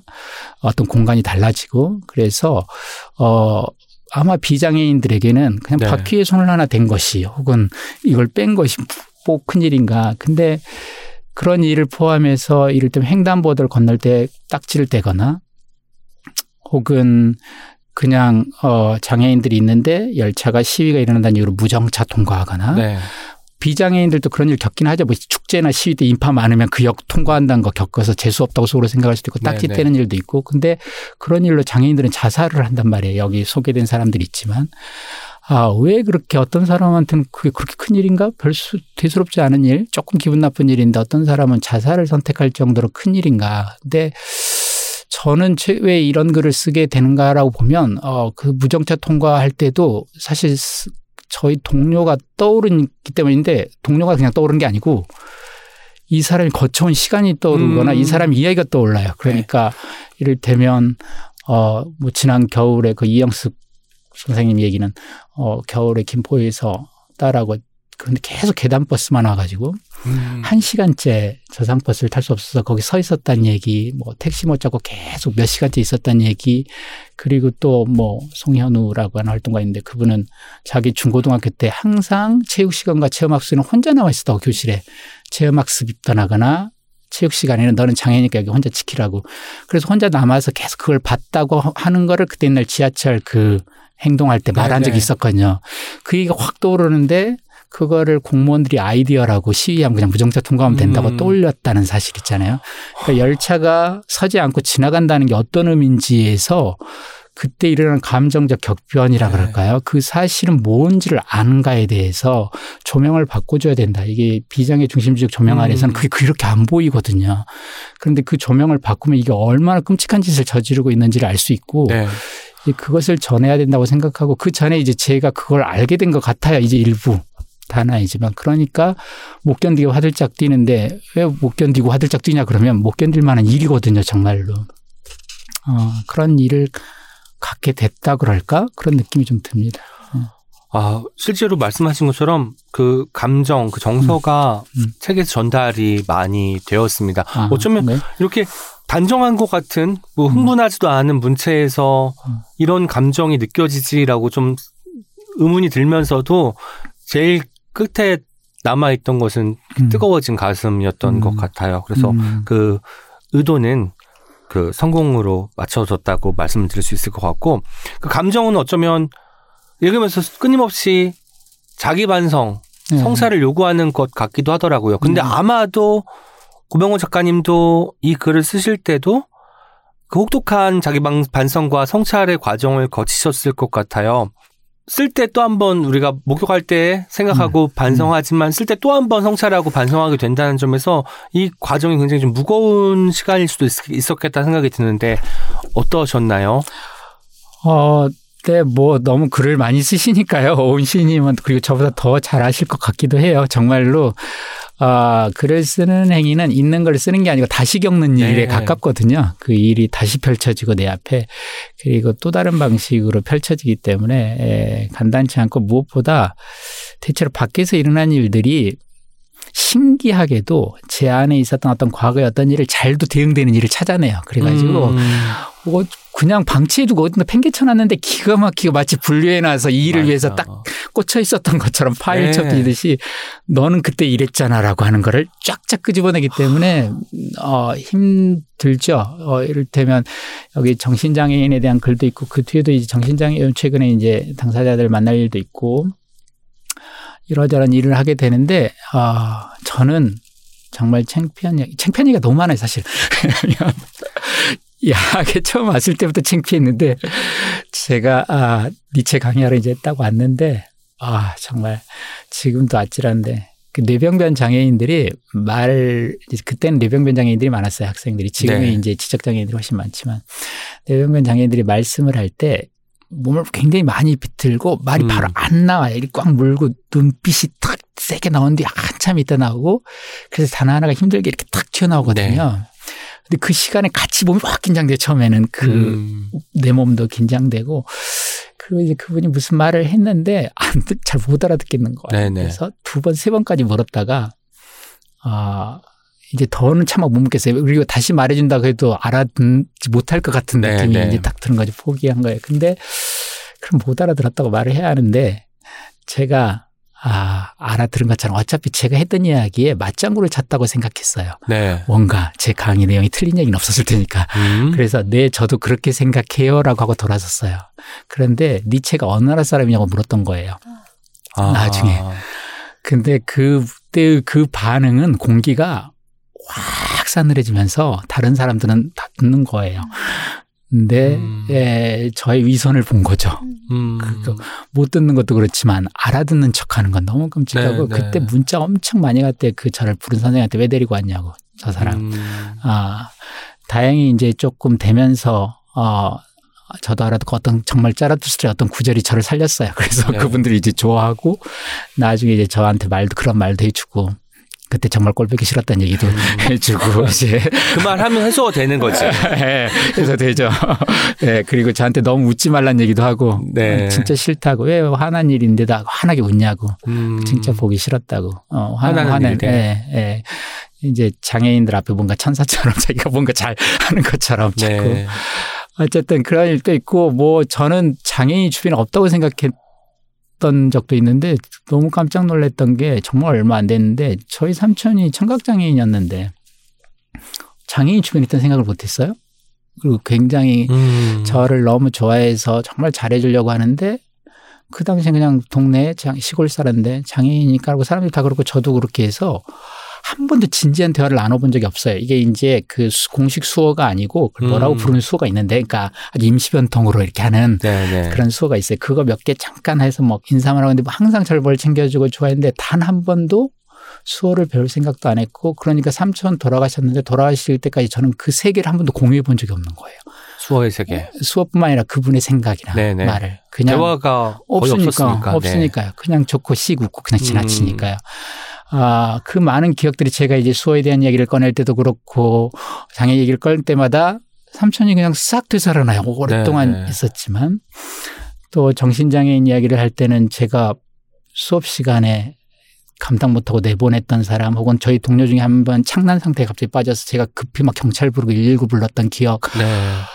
어, 가까운 지인이 이 정, 정신장애 그 망상이 있었는데 막 도와달라고 했는데 듣는 척 하면서 사실은 전화번호 물어보고 의사들 혹시 소개할 음. 사람 있나 알아보고 있고 그 모든 기억들이 다 되살아나죠. 그러니까 이제 한편에서는 이 밖에서 일을 겪지만 안에서는 제가 겪었던 일들 중에 제가 이- 네. 잊어먹었다고 생각한 일들이 다 되살아나고 그런데 이제 어, 대신 그래도 음, 좀 좋아진 것 같아요. 이제 그런 것들을 대할 줄 알게 됐고, 음. 처박아 두지 않고, 이렇게 꺼내놓을 줄 알게 됐고, 어, 또 이제 뭐 어느 정도는 다루고 또 이게 이때 느낌이 부끄럽지만 이 부끄러움이 꼭 슬픈 감정은 아니고요. 기쁨이 좀 섞인 것 같아요. 아, 내가 이제 좀 나아진 것 같다. 부끄러움을 안는 정도는 됐다. 예, 예. 그러니까 기쁨이 조금 수, 그 첨가가 된 슬픔이니까 네. 이제 니체가 그런 시간에 인식하는 자의 수줍음이라는 게 있다고 음. 그랬는데 예, 그럼 비슷하게 좀 부끄럽긴 하죠. 네. 꺼내놓으면서 근데 그래도 음, 좀 낫다 이라는 생각도 들어요. 그래서 이제 뭐 글을 쓸 때 초기에 정말로 뭐 힘들었고 근데 지금도 뭐 그렇긴 하지만 네. 나아지는 과정이라고 생각해요. 그리고 예. 저도 진짜 비슷한 게 책 읽을 때는 그냥 이제 화터해져도 이제 음. 어떤 기억이 떠올랐지만 언어화 되진 않았잖아요, 아직. 네. 근데 어떤 것을 가지고 이제 글을 쓰다 보면 나도 모르는 어떤 때가 소환이 되는데 음. 이것을 경유하지 않고는 도달을 할 수가 없는 거예요, 음. 도착 지점에. 맞아요. 그럼 어떻게든 거 있죠. 써내야 되는데 음. 이거를 뭐 한두 줄로 요약이 불가능한 것이 음. 아니어서 정말 정확하게 직면을 해야 되는 시간이 오거든요. 맞아요. 마주할 것이냐 돌아갈 것이냐 아니면 다른 걸 쓸 것이냐 이런 고민을 하다가 결국 마주하고 부끄럽고 하나씩 초라해지면서 그런 과정들을 거치지 않으면 나올 수 없는 글들이 음. 있다는 걸 이제 좀 알게 됐습니다. 그런 순간들이 느껴지네요. 사실 어 전 되게 여기 편집자한테 좋은 글을 받았어요. 그 질문을 뭐냐면 이건 사람들에 대한 이야기지만 당신에 대한 얘기이기도 하다. 네. 라고 그래서 여기 보면 제 과거 얘기가 계속 나온다고. 몇 살 때 몇 살 이렇게 어 그래서 생각해보니까 그렇구나 나는 결국 글을 쓴다는 네. 것은 이런 거였구나라고 바깥의 이야기에서 결국 나를 대면하고 이제야 아 내가 어렸을 때 그 어떤 나 뭐 대학생 때 뺨 맞았던 그 나를 네. 이제 대할 수 있구나라는 생각 그때는 대하지 못하고 쳐박았는데 이런 느낌이 들더라고요. 너무 괴로워서 음. 잊어버릴 수밖에 없었던 기억들도 생생해지기도 하고 네. 아 나한테 이런 때가 다 있었어라는. 기억이 떠오르기도 하잖아요. 그런 네. 게 쓰는 일에 좀 음. 위대함인 것 음. 같아요. 나도 몰랐던 나를 다시 음. 또 소환해 준다는 점에서 음. 제가 쓰기 할 때 가장 좀 짜릿할 때가 음. 물론 부끄러운 과거일지라도 음. 그런 나 자신이 또 한번 등장해 준다는 것이 음. 아닐까 싶습니다. 네. 그래서 관련해서 자기의 글을 본인의 네. 글을 싸구려 앰프라고 칭하고 그걸 또 나의 자부심이라고 일컫기도 하셨어요. 아니 저는 처음에 그 부분 음. 읽을 때 음. 좀 가웃했던 것이 아니 성능이 좋은 앰프 음. 최신 앰프를 해야 음. 이 좋은 말들이 좋은 글들이 널리 널리 멀리 멀리 퍼지지 않을까? 음. 왜 싸구려 앰프일까라는 궁금증이 있었는데 네. 청취자분들도 궁금해하실 것 같으니 여기다 답변도 해주시죠. 네. 제가 싸구려 앰프라고 이제 했더니 그 저희 저기 노들에 같이 있던 선생님 한 분이 저한테 쪽지를 보냈더라고요. 넌 그래도 싸구려 고성능 앰프야라고 해서 싸구려 아, 아 싸구려 고성능 앰프. 아 성능이 또 있어요, 맞네요. 아. 그런가 하고 웃었는데 사실은 그 아이고 너무 좋네요. 네, 예전에 그 이제 어떤 교수님이었는데 그, 그 음악을 너무 좋아하는데 처음에는 이제 앰프를 계속 바꾸시고 스피커도 바꾸시다가 음. 결국 집을 바꾸시더라고요. 근데 이제 이게 소리에 심취하면 그렇다고 하더라고요. 아. 소리를 구현하기 위해서는 공간이 정말 중요하고 네네. 필요하다고. 그래서 처음에 이걸 바꾸지만 공간을 바꿔야 한다고. 이제 그런 의미 그렇게 좋은 앰프 그렇게 좋은 음향 장치는 아, 공간을 요구한대잖아요. 그러니까 아무 데나 쓸 수는 없는 거잖아요. 어떤 데를 요구하는 음. 거지. 그런데 이제 그런 거를 절박한 사람들, 가난한 사람들이 쓸 수 있나? 그러니까 그리고 아, 이제 더 중요했던 거는 이런 거예요. 이게 왜 이제 제가 자부심이라고 하냐면 제가 아, 누군가에게 선물이 될 수 있다면 전 되게 제가 저한테 너무 좋을 것 같아요. 음. 제가 저를 칭찬할 것 같아요. 제가 누군가에게 선물 같은 존재가 될 수 있다면. 근데 다만 선물로 줬는데 이게 좀 싸구려 해서 담례의 부담을 안 느끼는 그래서 담례가 돼버린 교환이 될 수가 있으니까 그냥 아, 받긴 받았는데 워낙 싸, 싸구려 했기 때문에 크게 신경을 안 썼던 네. 그런 걸로 있다면 그래서 있을 자리에서 어떤 기능을 하고 어, 제법 기- 기능을 했는데 아 이게 그렇게 또 어, 갖다 쓴 거에 대해서 미안해할 필요도 없고 어. 하는 그런 모습으로 있을 저를 제가 막 상상해 보니까 너무 훌륭한 거예요. 그래서 고맙기는 하지만 죄책감을 가질 만큼은 아니고 아닌, 내가 예. 내가 뭐 어떤 식으로든 꼭 예. 갚아야 될 필요도 없는 정도의 그렇죠. 고마움인 거잖아요. 맞아요. 그래서 그런 역할을 그럭저럭 수행하는 어떤 사물이 세상에 존재한다면 되게 되게 훌륭하다고 볼 것 같은데 음. 제가 그런 사물이라면 어, 꽤 잘 살았다고 내가 나한테 말을 해줄 것 같아 죽고 난 뒤에 네. 어, 그렇다면 되게 나는 이거 자부심이 아닌가 이런 오. 생각이 들고 그래서 어 아무나 싸구려 앰프 되게 힘들다 나는 싸구려 앰프가 될 수 있다 그래서 사실 싸구려 앰프였다기보다 되고 싶다 정도가 더 네. 가까울 거예요. 싸구려 앰프는 도달해야 할 어떤 이상 같은 음. 것이지 쉽게 될 수 있는 건 아닌 것 같아요. 누구나. 하지만 또 싸구려 고성능 앰프잖아요. 이미 또 뭔가 성능 자체는 지금 또 확인이 된 네, 아, 어떤 네. 상황입니다. 네, 독자분들이 확인해 줬으면 좋겠습니다. 아이고, 독자분들 이 책 꼭 읽어보셔야 됩니다. 진짜 얼마나 좋은지 모르겠어요. 저는 아, 이걸 이 책을 좀 하루라도 빨리 읽었다면 제가 올해의 책으로 추천을 할 만큼 아이고, 좋았던 고맙습니다. 책이라는 말씀을 네. 드리고 싶습니다. 이 책 읽으면서 사실 사람이란 말과 인간이란 말은 좀 뉘앙스가 다르잖아요. 네. 사람이 인간이 되는 시간도 있고 인간이 그 다시 이전과는 다른 사람, 어떤 사회에 속하면서 어떤 경험을 하면서 달라지는 사람이 되는 경험에 대한 그 시간도 떠올리게 되었는데요. 그리고 사람이 인간이라는 존재가 되기 위해서는 두 번째 사람, 세 번째 사람이 존재해야 된다는 당연한 사실도 다시 한번 또 깨달을 수 있었습니다. 그리고 책을 다 읽고 나는데 또 맥스라는 네. 존재가 등장하잖아요. 이런 걸 네. 보면서 이 사람이라는 게 생명을 아우르는 말일 수도 있겠구나라는 생각이 들더라고요. 뭔가 사람의 음. 그 뜻이 외연이 넓어지는 경험을 네. 했다고나 할까요? 네. 그래서 여기에 대한 이야기를 또 같이 좀 듣고 싶었습니다. 그러니까 이제 여기 등장하는 사람들이 어 마- 아까 말씀드렸지만 사람 대접을 못 받는 네. 사람들이고 사람의 지위가 의문시되는 사람들이고 또 스스로가 그것을 의문시하는 사람들이거든요. 그러니까 아 그래서 이제 제가 어 이들을 이제 사람이라고 부름으로써 어떤 효과가 생겨난다고 생각해요. 음. 그러니까 예전에 홍원전 작가님도 있고 저도 여기 두 번째 사람에 인용을 했는데 네. 박경석 선생님 네, 네. 그들 예, 전장현에 그분이 정태수 열사라고 그 이제 장애 운동 쪽에서 되게 유명하신 분인데 그분을 보고 자기가 삶이 바뀌는 체험을 할 때 그 장면이 네. 그냥 사람 그러니까 저 맞아요. 불쌍한 장애인이 아니라 그냥 사람으로 보였다고. 네. 근데 이건 되게 중요한 이야기인데 왜냐하면 사람을 사람이라고 부르는 것은 사건이 아니잖아요. 네. 컵을 컵이라고 부르는 것처럼. 그런데 어떤 사람이 사람으로 보이는 게 충격적이라고 누군가에게 음. 말하려면 그것은 그 사회에서 그 사람이 사람으로 안 보였던 것이고 사람으로 네. 보였다면 그럼 이제 세상이 바뀐 거죠. 네. 세계가. 그러니까 그는 다른 세상을 체험한 음. 것이고 그때 박경석은 어, 사, 단지 사람을 본 게 아니고 그래서 이제 이 사람이라고 하는 게 뭘까 이제 저는 사실 인간과 사람을 음, 지금 말씀 잘 해주셨지만 또 어떤 때는 그냥 가볍게도 썼어요. 인간은 그냥 생물 종으로서의 느낌으로만 음. 하고 뭔가 야 인간아 사람이 돼야지 이제 인간. 뭔가 예, 격이 있는 네. 예, 이렇게도 어, 느꼈지만 저는 역설 글쎄요 아이러니라고 그래야 되나 역설이라고 해야 되나 모르겠는데 그 그렇게 사람 취급받지 않는 사람이 사람으로 등장하는 그 순간에 어떤 고귀함을 느껴요. 네. 아까 말씀드렸지만 이게 사람에 대해 생각해 보게 하고 음. 무엇보다 이제 말씀드렸지만 사람이 살다라는 말에서 왔을 때 그 살고자 하는 그 분투가 삶이 뭔가에 대해 자꾸 생각해 보게 해서 네. 저는 여기를 고귀한 장면이라고 딱 생각하거든요. 근데 어 이제 그 동물 해방 운동가들이 그렇게 이제 사, 동물들 생명을 명이라고 말이라고 세지 않고 동물들 네. 수로 그렇게 하더라고요. 생명이라고.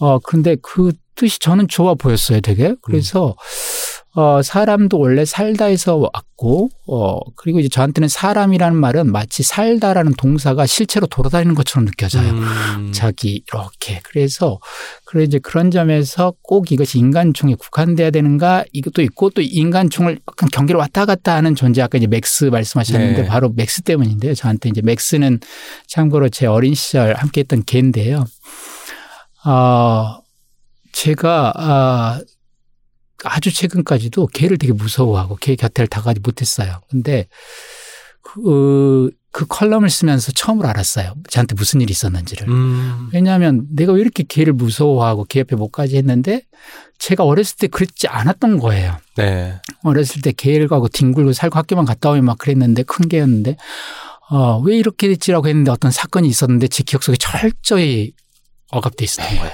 등장하지 않게. 근데 그것은 어떤 시선 때문이었던 음. 것 같은데 이제 뭐 글에 자, 자세히 좀 쓰여 있습니다만 어떤 일이 있었는지 근데 그 어, 그 있잖아요. 사르트르라는 사람이 했던 말. 그러니까 이제 인간과 시선, 응시. 네. 어, 우리가 어떤 사람의 방을 훔쳐보는데 내 뒤에서 어떤 소리가 나면 그 훔쳐보고 있다는 사실 들, 그 얼굴이 이제 빨개지는데 네. 뒤에 봤더니 다행히 고양이나 개다. 벌써 다행이라는 말에서 물론 그 동물은 나를 봤을 거예요. 네. 어, 시력은 있죠. 봤을 거예요. 그러나 그에게 응시하는 시선은 없다. 음. 만약 사람이었으면 난 이제 귀가 빨개지고 어찌할 바를 모르고 뭔가 변명을 알려야 될. 텐데, 아, 그랬는데 저는 맥스에게 시선을 느꼈어요. 네. 어쨌든 그 맥스가 개장수가 팔려가는데 제가 어찌 아무것도 하지 않고 고개를 숙였고 눈빛이 마주쳤는데 보통 때는 맥스가 뛰어나오려고 난리를 치고 했을 텐데 네. 가만히 저를 바라보고 무력 제가 포기한 걸 알았겠죠. 음. 어, 그리고 저도 그걸 보고 고개를 눈을 못 맞추고 다시 고개를 숙였던 음. 그 시선이 남아 있었는데 이 시선은 사르트르가 말한 그 시선과 차이가 없, 저는 없다고 네. 생각해요. 그래서 저는 맥스가 저를 봤다. 맥스도 사람을 본 사람이고 음. 시선이고 또 맥스가 저를 본다는 걸 제가 봐서 어, 저 또한 사람을 본 사람이라고. 그런데 이 사람의 경계가 되게 아슬아슬하고 네. 어, 인 사람을 사람이라고 난 부르겠다. 그리고 이 음. 문제를 우리는 사고해야 된다. 네. 이 일이 무슨 일인지 지금. 예, 그러니까 인간 종, 생물학적 종으로 한정되지 않는 이 일이 어떤 일이고 또 우리는 이제 사람이란 말을 인간 종 중에 아주 특별한 존재들, 그러니까 뭔가 인격적이고 음. 도덕적인 어떤 이념으로 사람이 되라고 말하는데, 에, 그렇지 않고 인간 종을 넘어서까지도 삶의 고귀함을 문제 삼고 생각해 보게 하는 존재들이 존재하고 그런 점에서 문제의 어떤 지점으로 어, 둬야겠다 그래서 네. 다 사람 이라고 이제 부른 거죠. 어, 그래서 말씀하신 것처럼 생명까지 넓어진 네. 느낌이 있다라고 했던 거는 아마 예, 그런 것 때문에 그러지 않았을까 싶습니다. 맥스와의 또 그 그래서 그 마지막 그 순간을 떠올려 음. 보니까 한국어 단어에는 사람 됨이란 단어가 있거든요. 인간 됨, 됨됨이를 네. 가리키는 단어인데 그게 뭘까? 음. 이 순간에 그것이 있었기 때문에 고개를 숙인 사람도 있었을 것이고 음, 이미 그 심정도 음, 다 알고 있고 본인의 처지도 뭐 비관했겠지만 알고 음. 있었던 맥스도 그랬겠고 이 사람 됨이 여기서 어떤 식으로 펼쳐지고 있는지를 또 그려보게 됩니다. 음, 네.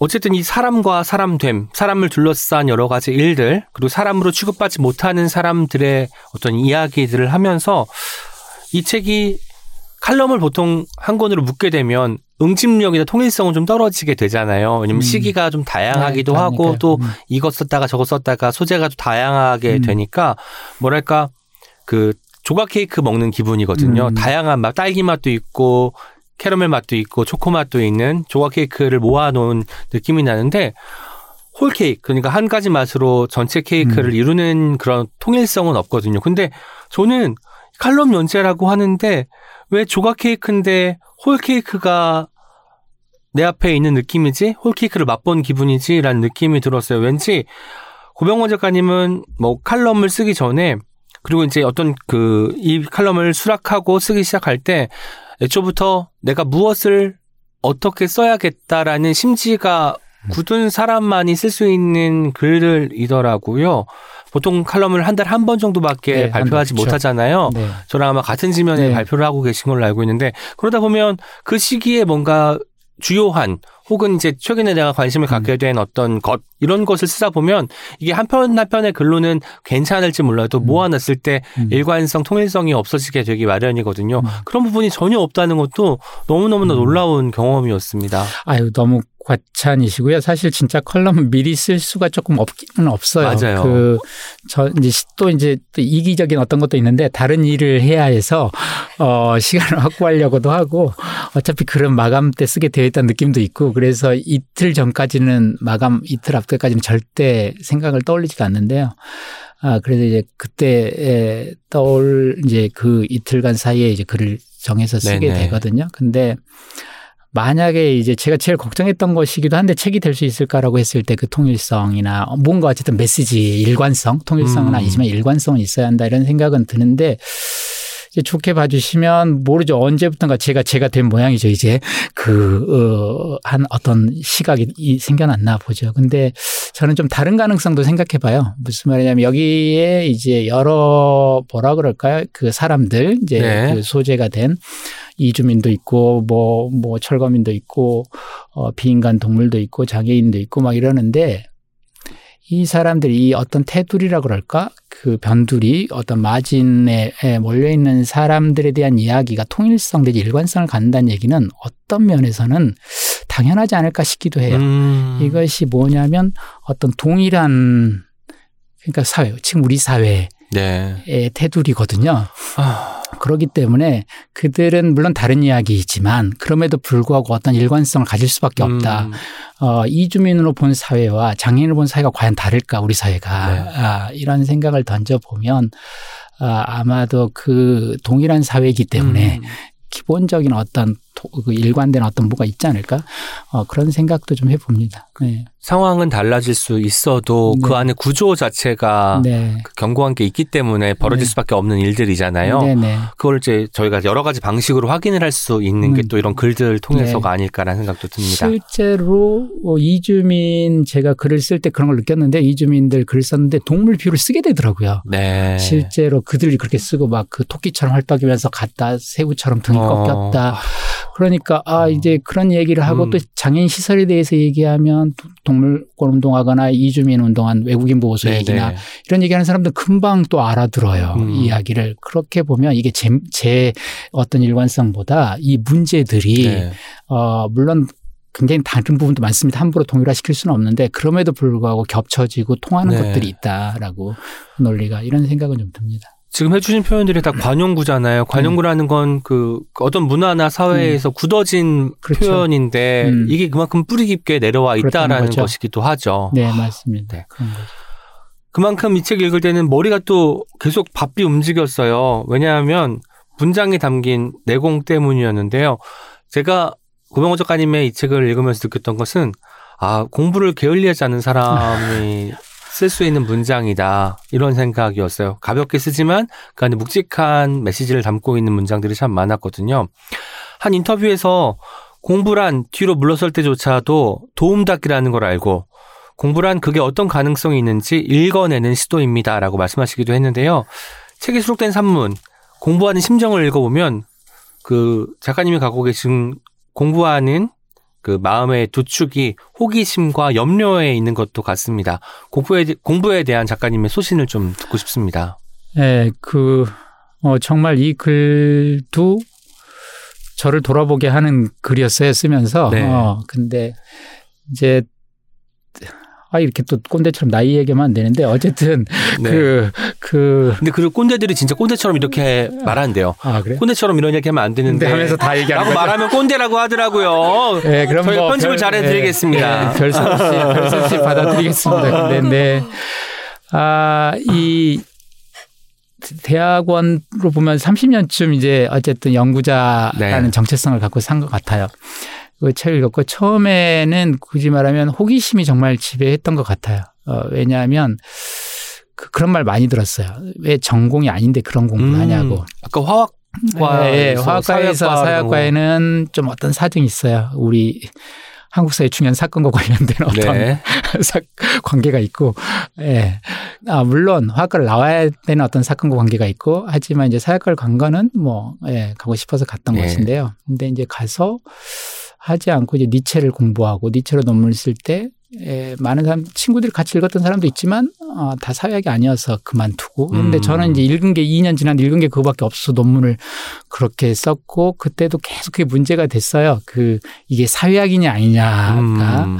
박사 논문도 화폐에 대한 연구로 썼는데 예, 서유럽에서 16세기, 19세기까지 화폐에 대한 어떤 믿음이 어떻게 생겨나는가에 대해 네. 썼는데 어 그것이 사회학인가 경제학인가 뭐인지 뭐 사학인가. 예, 맞아요. 그런 온갖 이야기들이 있어 그런 게 네. 항상 쟁점이 됐고 이제 그랬을 때 저는 곰곰이 생각해 보면 아 궁금한 건 계속 했던 것 같아요. 네. 어, 끌리는 거 그게 너무 재밌고 몇 년을 해도 하면 계속 쭉쭉 나와 왔고 음. 또 그래서 연구자들 공동체라고 이제 수요너머를 할 때도 어 돈은 다 없는 사람들인데 어 나중에 정말 많아졌거든요. 그 뭐지? 그냥 이렇게 연구자가 60명이 넘었는데 어 그 수강하러 온 사람까지 한 4, 500명 됐을 거예요. 학교를 음. 했었는데 근데 그 60명한테 너무 좋았던 게 누구는 뭐 중남미 문학 공부하고 누구는 뭐 시쓰고 누구는 역사 공부한 사람 있고 고전 한 사람 있고 하니까 막 서로 배울 것도 너무 많고 네. 호기심이 막 뻗치게 돼 있어서 아 이렇게 공부하다 죽어도 여한이 없겠다 싶을 정도로 음. 공부할 것 많고 너무 나를 매료시키는 게 많고 내가 지금 어디 있고 내가 뭘 해야지 이 나이에 이런 생각도 잊어버릴 만큼 3, 40대를 그렇게 쭉 보낸 것 같아요. 그, 그 안에서. 네.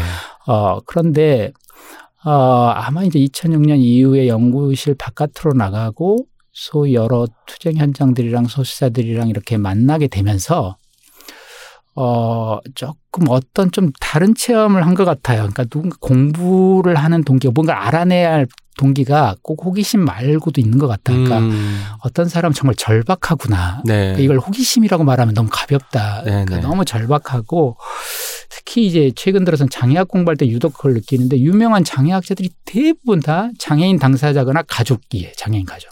정말로 꼽히는 장애학자들이 음. 다.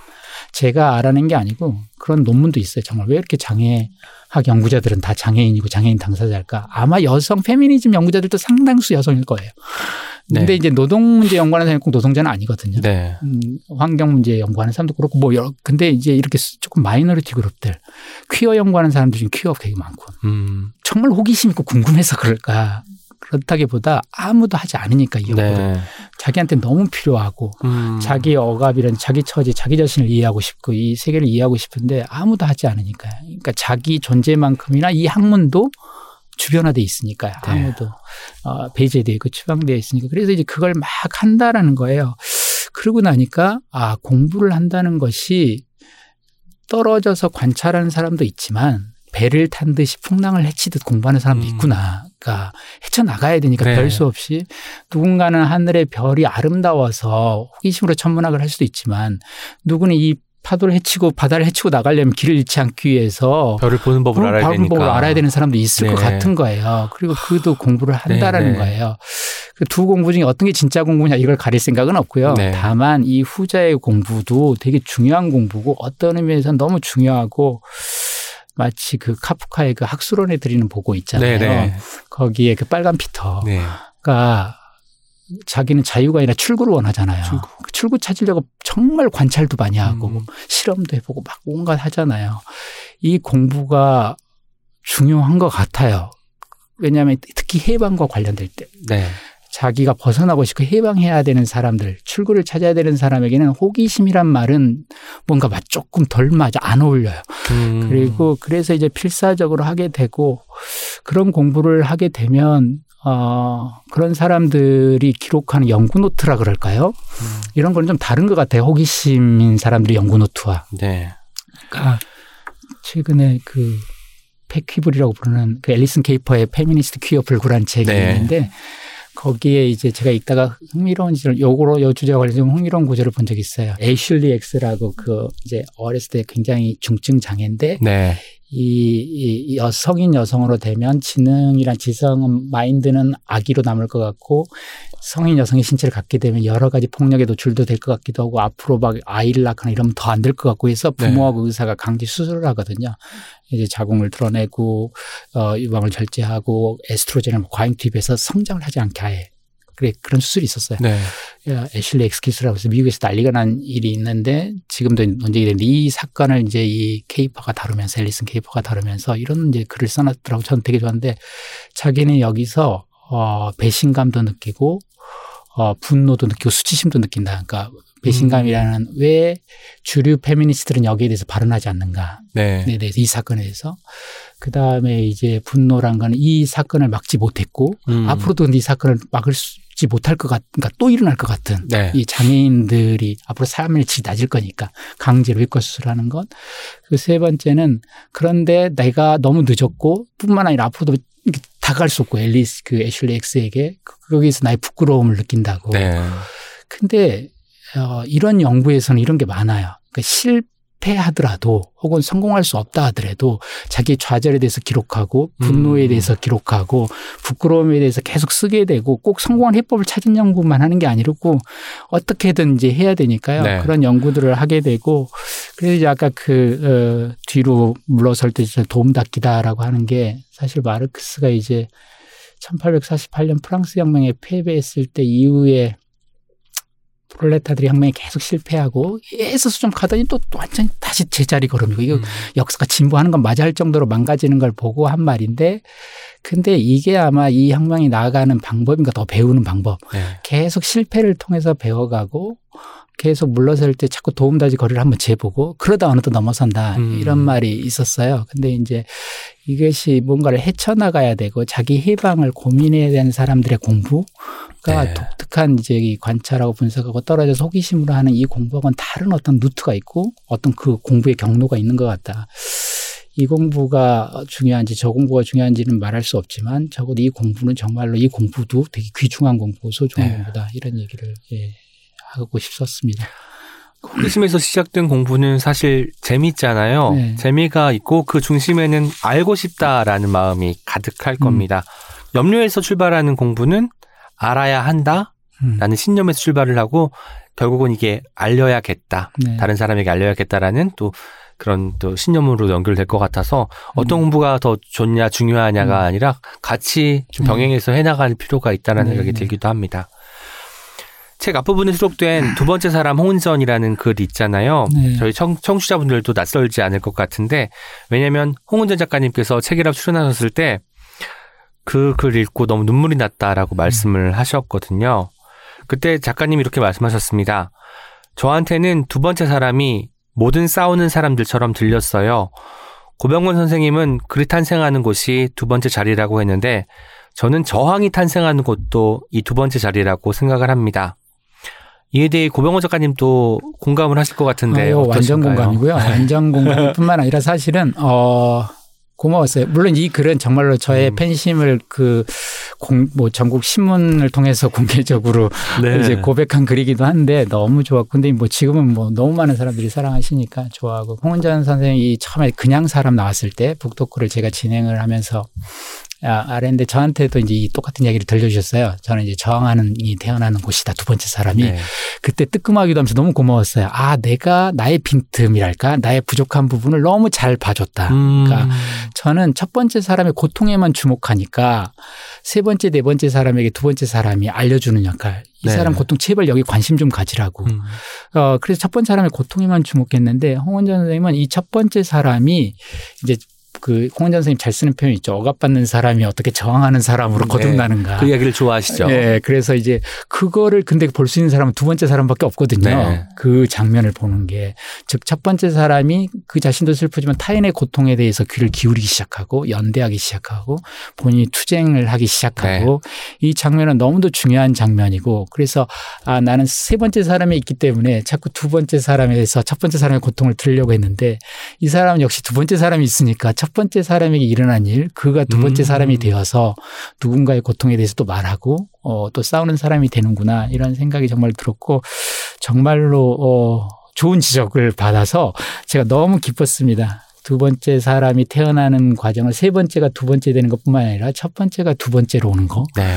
그게 정말 눈부실 것 같아요. 저는 아, 제대로 네. 보질 못했지만 아, 더 많은 두 번째 사람, 세 번째 사람, 네 번째 사람이 생겨나야 될 것 같아요. 우리가 그래야 알리기도 하고 네. 어떤 자리에는 두 번째 자리에 가 있기도 하고 세 번째에서 네. 그걸 목격하는 네. 사람으로 존재할 수도 있을 것이고 그렇게 되면 조금씩 변화하지 않을까 희망을 음. 품기도 됩니다. 이 책에 수록된 산문 중에 보이지 않게 사라진 사람이라는 산문이 있어요. 이 서두에는 길버트 체스터턴의 추리소설 보이지 않는 남자에서 브라운 신부가 한 말이 글의 서두에 그 표현이 되어 있잖아요. 이해를 돕기 위해서 제가 그 부분을 먼저 읽어보겠습니다. 시골 저택에 사는 부인에게 함께 사는 분이 없어요? 라고 물어본다고 가정하세. 질문을 받은 부인은 하인 한 명, 마부 세 명, 하녀 한 명과 함께 살고 있습니다라고 하지 않을 걸세. 비록 하녀가 방 안에 있고 하인이 바로 뒤에 있다 해도 말이야. 그 부인은 아마 이렇게 답하겠지. 내 함께 사는 사람은 아무도 없습니다. 여기서 말하는 아무도 없다가 이 사건에서의 아무도 없다 일세. 하지만 어떤 의사가 전염병을 조사하면서 함께 지내는 분이 있습니까? 라고 묻는다면 이 부인은 하녀와 하인, 그 밖의 모든 사람들을 기억해낼 걸세. 제가 이 앞에 제시된 이 글 보고 섬뜩하더라고요. 작금의 한국 사회를 그대로 보여주는 것 같은 이야기였어요. 코로나19 시기 거친 지금에, 지금에는 또 마지막 대목이 음, 누가 인- 사는지 그때 또 생각이 나잖아요. 네. 나한테 혹시 음, 감염을 시켰을지도 모를 사람들을 떠올릴 것도 같아서 음. 섬뜩함마저 들었는데요.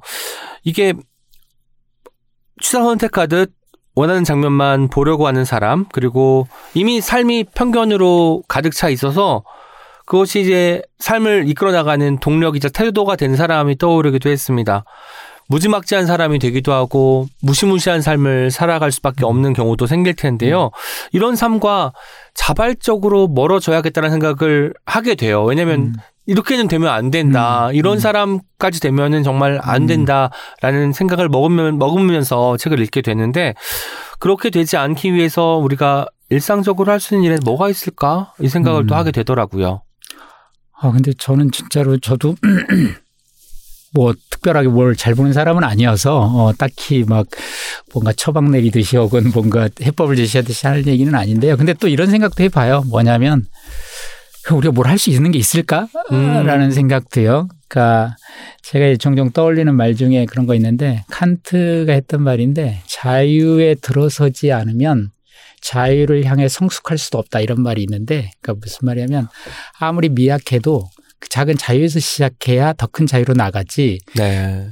부자유가 자유가 될 수는 없다. 그러니까 뭐 이제 좀 이상한 말입니다만 노예가 자유인이 되는 매뉴얼은 없다. 음. 그러니까 매뉴얼 있어도 문제죠. 매뉴얼대로 하면 그게 자유인가 노예인가는 잘 모르겠는데 네네. 예, 그래서 저 이게 뭐 어떻게 해야 되지 이런 생각이 있는데 근데 또 어떻게 보면 고맙다고 말을 써야 될지 모르겠는데 우리를 강제로 듣게 하고 보게 하는 행동들이 있어요 사회에는 네.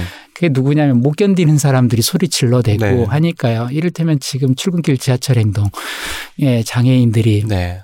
결국 옷소매를 잡은 거잖아요. 저는 이제 출근길 지하철 행동은 형식적으로는 정부에 대해서 뭐 예산을 요구하고 이런 거지만 명확하게 시민사회에 도전하는 거라고 생각해요. 우리가 있다. 예, 우리가 예, 산다. 예, 그뿐만 아니라 발언의 그 스피크투라 그러나요? 말 건네의 네, 네. 대상이 정부가 아니고 지난 20년간의 정부를 향해서 권리를 요구했고 물론 한편에서는 정부의 이제 예산을 요구해서 그 권리를 법이나 권리를 실질적으로 만들려는 투쟁이기도 하지만 출근길이라고 하는 것이 갖는 상징성은 네. 뭐냐면 당연히 반발할 걸 알고 시민들이 난리칠 걸 알기 때문에 욕할 걸 아는데 한 거거든요. 그래서 시민사회에 도전 하고 있다고 생각하고 그런 이유는 뭐냐면 아무리 법과 제도가 바뀌어도 결국 비장애 시민과 장애 시민이 함께의 삶을 구축하지 못하는 한 음. 시민 사, 사회 안에서 고립될 거예요. 시설을 네네. 나와도 개별화되고. 어, 이제 그런 점에서 말을 건네려고 하고 일부러 욕을 먹는다고 생각해요. 시민 의식을 어쨌든 제고시켜야 네, 되니까. 뭔가 서로 적 네. 해야 되고 서로 말해야 네, 되고 네. 어, 이게 그냥 지낼 수는 없어요. 그래서 어, 당신들의 권리는 인정해 하지만 내 삶은 방해하지 마. 이게 스- 말이 안 되는 소리라는 걸 그렇죠. 어, 서로의 삶이 조정되지 않는 한은 음. 불가능하다는 거를 이제 해야 하고 그래서 이제 뭐 이야기 앞으로 좀 셌습니다만 말 걸러 오는 대상은 불가피해요. 그 사람이 어떤 의도가 아니라 살아야 되니까 당연히 장애인들도 그렇고 뭐 네. 여러 다양한 소수자들이 말 걸고 그렇기 때문에 들릴 수밖에 없기는 해요. 사실 뭘 음. 해야 되는가 보다 뭘 하지 말아야 되는가도 생각해 봐야 되는데 소리는 들려요. 사실 들리고 다만 우리는 너무 바빠서 그리고 네. 조금 겁도 나고 말릴까봐 또 조금 귀찮기도 하고 음. 그래서 안 듣거나 못 들은 척 하거나 마음은 좀 찔리지만 그냥 가야 하거나 뭐 이런 거지 네네. 하나도 안 듣는 사람은 없을 것 같아요. 근데 네. 그런 사람이 있다면 저는 해법을 모르겠어요, 솔직히. 음. 그런데 이제 들렸고 그러나 정말 여러, 방금 말한 여러 가지 이유들로 네. 하는 사람이 있다면 저를 포함해서 저도 그런 사람 중에 하나고요. 세 번째, 네 번째, 다섯 번째 사람들은 다 그런 사람들이니까요. 어, 약간 용기와 정성, 정성을 조금 들여야 하고 용기를 조금 내긴 해야 하는 것 네. 같아요. 이거는 어떻게 할 수 있는 게 없는 것 같아요.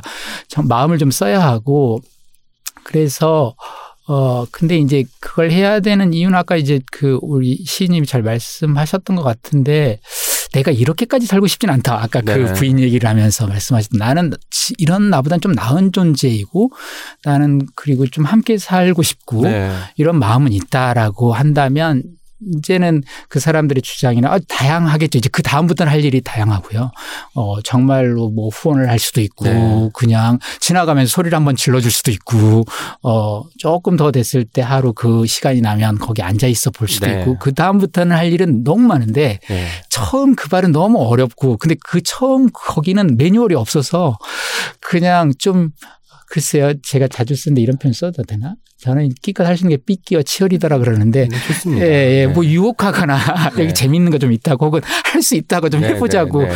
치어리딩을 좀 하거나 요 정도까지는 할 수 있는데 그건 해야 할 것 같아요. 근데 다만 이제 제가 드리고 싶은 말씀은 이건 개인의 이제 어떤 윤리적 차원의 이야기고 사실 개인이 할 수 없는 것들이 사실 너무 많고요. 그러니까 그렇죠. 안 보이는데 찾아가서 보라든지 정말 안 들리는데 네가 찾아가서 들으면 들려 이렇게 말한 건 좀 무책임한 것 같아요. 무슨 말이냐면 장애인 이동권이 조금 더 보장이 돼서 장애인들이 많이 노출이 되고 네. 탈시설돼서 동네에서도 자주 보이고 어, 교육이라든지 노동에 대한 접근성이 커져서 직장에서도 잘 보이고 하면 장애인들과 마주칠 일이 많아지만 예를 들면 이제 장애인을 예를 들었습니다만 다양한 소수자들이 있을 텐데 에, 보게 되면 어, 너무도 어떤 맥락에서는 다투게도 될 거고 다툰 음. 것조차도 나아간 거라고 저는 생각해요. 관계 네. 맺음의 초기 양상이라고 생각해요. 다투게 되고 싸우게 되고 최소한 듣게 되니까 그러면 그 다음 이야기들은 조금 더 갈 수 있겠다. 그래서 이제 조금 국가나 이 사회 차원에서 해야 할 일이 있긴 있어요. 그 소위 이동권이라든지 접근권들 장애인들이 점점 동네에서 함께 살 수 있는 여건들을 공적으로 좀 구축했을 때 개인들도 할 수 있는 일들이 네. 많아지긴 하는 것 같아요. 그러니까 이제 뭐 그렇습니다. 뭐라고 할지 네. 모르겠지만. 자유 이야기 하셨는데 자유가 하나도 없는 상태에서 자유를 쟁취하기란 어렵지만 자유를 약간이라도 맛보거나 취득한 상태에서 더 커다란 자유, 온전한 자유를 생각하는 건 가능하다고 하셨잖아요. 네. 저는 희망도 똑같은 것 같아요. 지금 희망이 아예 없진 않으니까 음. 이 작은 희망을 음. 크게 공굴려 가지고 정말 음. 누구나 이 사회에서 편하게 편안하기보다는 온전하게 소속되었다고 느낄 만큼 살 수 있으면 좋겠다라는 바람을 갖고 음. 저도 도울 수 있는 음. 대로 음. 돕도록 하겠다는 다짐을 하게 됩니다. 아이고, 고맙습니다. 아, 5부는 함께 남은 사람이라는 제목을 갖고 있죠. 네. 여기에는 코로나19 시기에 이중으로 소외된 사람들의 이야기가 등장합니다. 이번 코로나 사태로 가장 먼저 희생당한 사람들은 시설에 수용된 중증 장애인이었다. 오랫동안 우리 사회는 시설 수용을 중증 장애인의 안전을 위한 최고의 선택지처럼 말해왔다. 그러나 이번 사태는 이것이 최악의 선택, 선택지였음을 보여주었다. 라는 문장을 봤어요. 저는 이 함께하다라는 말이 많이 쓰이기는 하지만 여기선 조금 뭐 연대 이상의 또 의미도 있는 것 같아서 음. 어떤 의미로 함께하다라는 단어를 쓰고 계신지가 궁금했습니다. 예, 저도 제가 함께라는 말을 언제부턴가 너무 잘 쓰긴 하더라고요. 근데 책에서 이렇게 많이 써본 적이 있었나 싶을 아. 정도로 어 무슨 함께주의자인가 함께 중독자 함께주의자. 뭐 이런 느낌이 아이스크림 좀- 투게더 만드실 것 같고. 아 그렇구나. 네, 정말 예, 투게더 온도가 조금 더 내려갈 것 같은데 네. 어쨌든 어 정말로 많이 쓴 것 같아요. 그리고 아마 코로나 19를 겪은 일이 네. 무관치 않을 것 같아요. 이 경험이 그 책에도 썼는데 사실 제가 어 코로나 저 사실 혼자 있는 거 좋아합니다 개인적으로. 네. 예, 혼자 책 보는 것도 좋아하고 혼자 걷는 거 되게 좋아하거든요. 네. 혼자 걷는 걸 너무 좋아하는데 산책할 때 이제 무한히 가는 것도 재미있지만 혼자 걸을 때 그 아 뭐랄까 너무 좋아요. 근데 그것도 너무 아, 좋아합니다. 그렇구나. 근데 그때 이제 그 자본에 대한 책을 12권을 쓰는 그때 프로젝트를 진행하고 있었는데 코로나 이전에 그게 두 달에 한 권 내는 거라 정말 정신이 없어서 아무 일정도 안 잡았어요. 누구랑도 안 만나고 네. 정말로 일어나면 글 쓰고 어, 밥 먹고 산책하고 돌아와서 글 쓰고 뭐 가족들 잠깐 대화했다가 또 이제 책 보고 다음 날 쓸 거 준비해 놓고 네. 그렇게 해서 계속 썼거든요. 정말로. 근데 그러니까 사람을 안 만나니까 혼자 지냈는데 어, 코로나가 닥치면서 그 사실상 진짜 자가격리였거든요. 완전히. 그런데 코로나 때는 못 견디겠더라고요. 혼자. 자가격리가 아니잖아요. 예, 그때는 예. 외압이 있 위압이 있으니까요. 그것도 그렇지만 아 내가 그때 깨달은 건 뭐였냐면 내가 혼자 있었지만 함께 속에서 혼자 있었구나라는 걸 느꼈어요. 음. 그러니까 저는 가족들 속에서 혼자 방에 있었고 또 산책을 해도 사람들하고 눈인사를 해요 다. 그렇죠. 네, 그래 속에서 혼자였고 카페에 가도 그 카페 분이 알아요. 제가 뭐 시킬지 벌써 네. 그리고 어, 묻지도 않고 꺼내줄 정도로 혼자 카페에 있지만 아, 다 그걸 느끼고 있었던 거죠. 그 음. 속에서 그러니까 함께 속에서 혼자 살 수 있구나가 네. 있었던 거예요. 그런데 이제 산책할 때 갑자기 다 마스크들을 쓰고 있으니까 제가 답답해서 미치겠고 표정을 뭐 모르겠고. 모르고 있고 어 그리고 이제 너무 힘들다. 근데 이제 그 코로나 때 그 아마 청도 대남병원에서 예 몸무게가 거의 40kg가 채 안 됐었나 됐었나 하는 삐쩍 마른 장애인 한 분이 네. 이제 시신으로 나왔죠. 근데 아 그때 아니 저렇게 격리되어 있었던 사람 그것도 지금도 아니고 격리도 아주 일찍 코로나가 아예 퍼지기 전부터 네, 네. 수십 년을 격리된 사람이 왜 걸렸지라고 이제 이런 생각을 했는데 그분은 그러니까 바이러스로부터 격리된 게 아니고 사회로부터 격리됐고 네. 관계로부터 격리됐고 관심으로부터 격리되어 있었던 거죠. 어 그래서 어 바이러스에는 사실은 방치돼 있던 거고 왜냐하면 음. 관계나 관심으로부터 격리되면 네. 바이러스에는 방치되는 거예요. 누구도 신경 안 써주니까. 그렇죠. 관리가 안 되니까. 안 되니까요. 예. 그래서 그분은 어 우리가 보통 포기 누군가 광- 혹은 방기할 때 그 기가 내다 버린다는 뜻이잖아요. 네. 예. 내다 버려진 사람이다라는 느낌이 든 거죠. 그리고 우리 사회 이제 시설들이 약간 그런 것이 있다라고. 음. 근데 곰곰이 이제 생각을 해보면 제가 강, 이 책에서 강조하고 싶었던 것은 우리는 함께 살지만 더 중요한 것은 함께 덕분에 산다라는 걸. 그러니까 내가 함께 덕분에 혼자 있었다라는 음. 걸 알게 됐어요. 그러니까 함께 사는 것도 중요하지만 그 전에 우리는 함께 덕분에 살았다. 누구도 그 자립적으로 사는 사람 없잖아요. 네, 지금 여기 우리 자리에도 이 준비된 것들 모든 것들이 얼마나 여기에 의존해서 우리가 지금 음. 하고 있는 겁니까? 아, 다만 어떤 사람들은 자기가 의존해야 할 서비스가 사회에 너무 잘 갖춰져 있어가지고 쉽게 구할 수가 있어요. 그런데 네. 어떤 사람들은 그 의존해야 할 서비스가 너무 안 갖춰져 있기 때문에 힘들고 뭔가 요청해야 하고 이제 장애인들이 되게 이제 후자에 문턱 하나라도 있으면 못 넘잖아요. 예? 예, 맞아요. 그걸 제한 것도 있고 어, 어떤 보조 장구도 없으면 네. 이제 그렇게 되고요. 그래서 우리 모두가 상호 의존 속에서 살아가고 있는 것이고 네. 이건 이 덕분에 산다. 그래서 함께 덕분에 산다. 그러니까 우리는 어떤 의미에서 덕을 입었다는 거잖아요. 네. 함께의 덕을. 그렇기 때문에 또 다른 책무 혹은 답례가 음. 의무가 있다고 생각해요. 덕을 입었기 때문에 우리는 함께를 가꿔야 하고 함께를 돌봐야 하고 함께를 유지해야 된다. 이제 그런 것 때문에 우리에게는 이제 소위 좀 더 지금 조건에서 더 의존적일 수밖에 없는 사람이 있다고 저는 생각해요. 그건 네. 뭐 무시할 수가 없으니까요. 그러나 우리 자신이 함께 덕분에 살았다면 그 함께를 가꿔야 하고 그렇기 때문에 함께 이제 살도록 노력을 해야 한다. 그러니까 네. 접근 우리는 원래 함께 사는 존재야가 아니고 함께 덕분에 살았기 때문에 네. 그 함께를 가꿔야 한다는 생각을 하게 되는 거죠. 덕분에라는 말이 붙으니까 음. 덕분에는 고맙다라는 의미잖아요. 네네. 그러니까 내가 뭔가를 또 보답을 하고 싶고 네. 잘하고 싶어지니까 기꺼이 어떤 일을 하게 될 것 같아서 네. 함께 덕분에 어떤 일을 기꺼이 할 수 있을 것 같습니다. 사실 이 책에 저는 그 두 사람들이 정말로 저를 깨- 일깨운 사람들이 있었어요. 그 하나가 이제 여기 나왔지만 그때 코로나 때 공동 그 격리 네, 네. 자원했던 사람. 하루 들어갔던 사람. 네, 그때 장애인들 그 활동가들 막 탄압했을 때인데 정부가 네. 코로나 때 막상 중증 장애인의 이제 감염자가 나타났는데 어떻게 할지 본인들이 모르니까 요청을 한 거예요. 전장애인이나 이런 데 막 연락을 해서 어떻게 좀 도와달라고.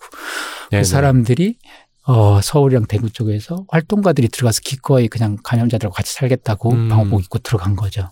어, 같이 산다고. 근데 아 그렇구나. 함께 산다는 것이 뭔지를 너무 그때 음. 했고 또 한 분 여기 이종광 선생님과 그 제가 스스로를 돌멩이라고 말하는. 선생님이 있잖아요.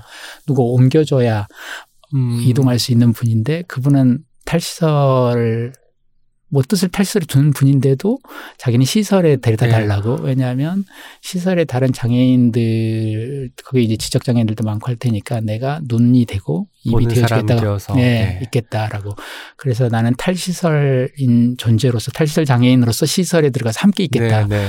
와그 말 들을 때 정말로 제가 아, 나는 정말 뭐지라는 생각도 어. 들고 내가 세상에 가장 고귀한 사람을 본 것 같다라는 느낌도 들고 저것이구나라는 느낌도 들고 우리 사회 기본 이미지가 네. 저것이어야 하는구나라는 느낌도 들고 하여튼 그랬습니다. 저도 그글 읽을 때 음. 다른 세계의 이야기 같았어요. 음. 그 이미 어떤 새로운 세계에 발을 들였고 이 세계가 가지고 있는 매혹을 충분히 아는데 음. 원래의 세계로 되돌아가서 음. 여기가 지금 어떤 상황이고 음, 점진적이나마 어떻게 변화하고 있는지를 너희에게 내가 음. 알려줄게라는 음. 말에서 이건 어떤 숭엄함 음. 이상의 어떤 네. 느낌을 받게 되더라고요. 네. 그러게요. 어, 근데 이제 이제 이런 게 약간 심지어 방금 숭엄한 표현 쓰셨는데 정말로 아니 저는 그 네. 저도 사실 좀 숭고 같은 것도 느끼긴 했고 네네. 어, 인- 그럴 수 있나 그런데 이 자 칫 이제 이게 너무 미약화되거나 특별한 것처럼 네네. 돼버릴까봐 이제 말하기 그런 느낌이 있다는 걸 전혀 부인할 수는 없고요. 근데 다만 아 그 사람들이 그 행동을 통해서 확인시켜 준 것은 네. 무엇이냐면 우리는 함께 덕분에 살고 있고 네. 예, 함께를 가꾸는 사람들이 있다 우리 주변에 음. 그래서 어, 우리 역시 이제 함께 사는 걸 가꿔야 한다. 즉 함께 산다는 사실을 말하는 건 중요치 않고 네. 예, 이 함께 덕분에 살았고 이 함께를 잘 갖고 나가야 한다라고 그런 생각이 듭니다. 혼자 있을 때 편하고 좋은 것도 함께 속에서 혼자 하기 때문에 그렇다는 것도 새로 발견한 음. 네. 가치고 저도 그 챕- 챕터 읽을 때 정말 음. 여러 가지 생각이 들더라고요. 그래서 함께라는 말 좀 다시 생각하게 된 것 같아서 이 질문을 드렸고요. 네.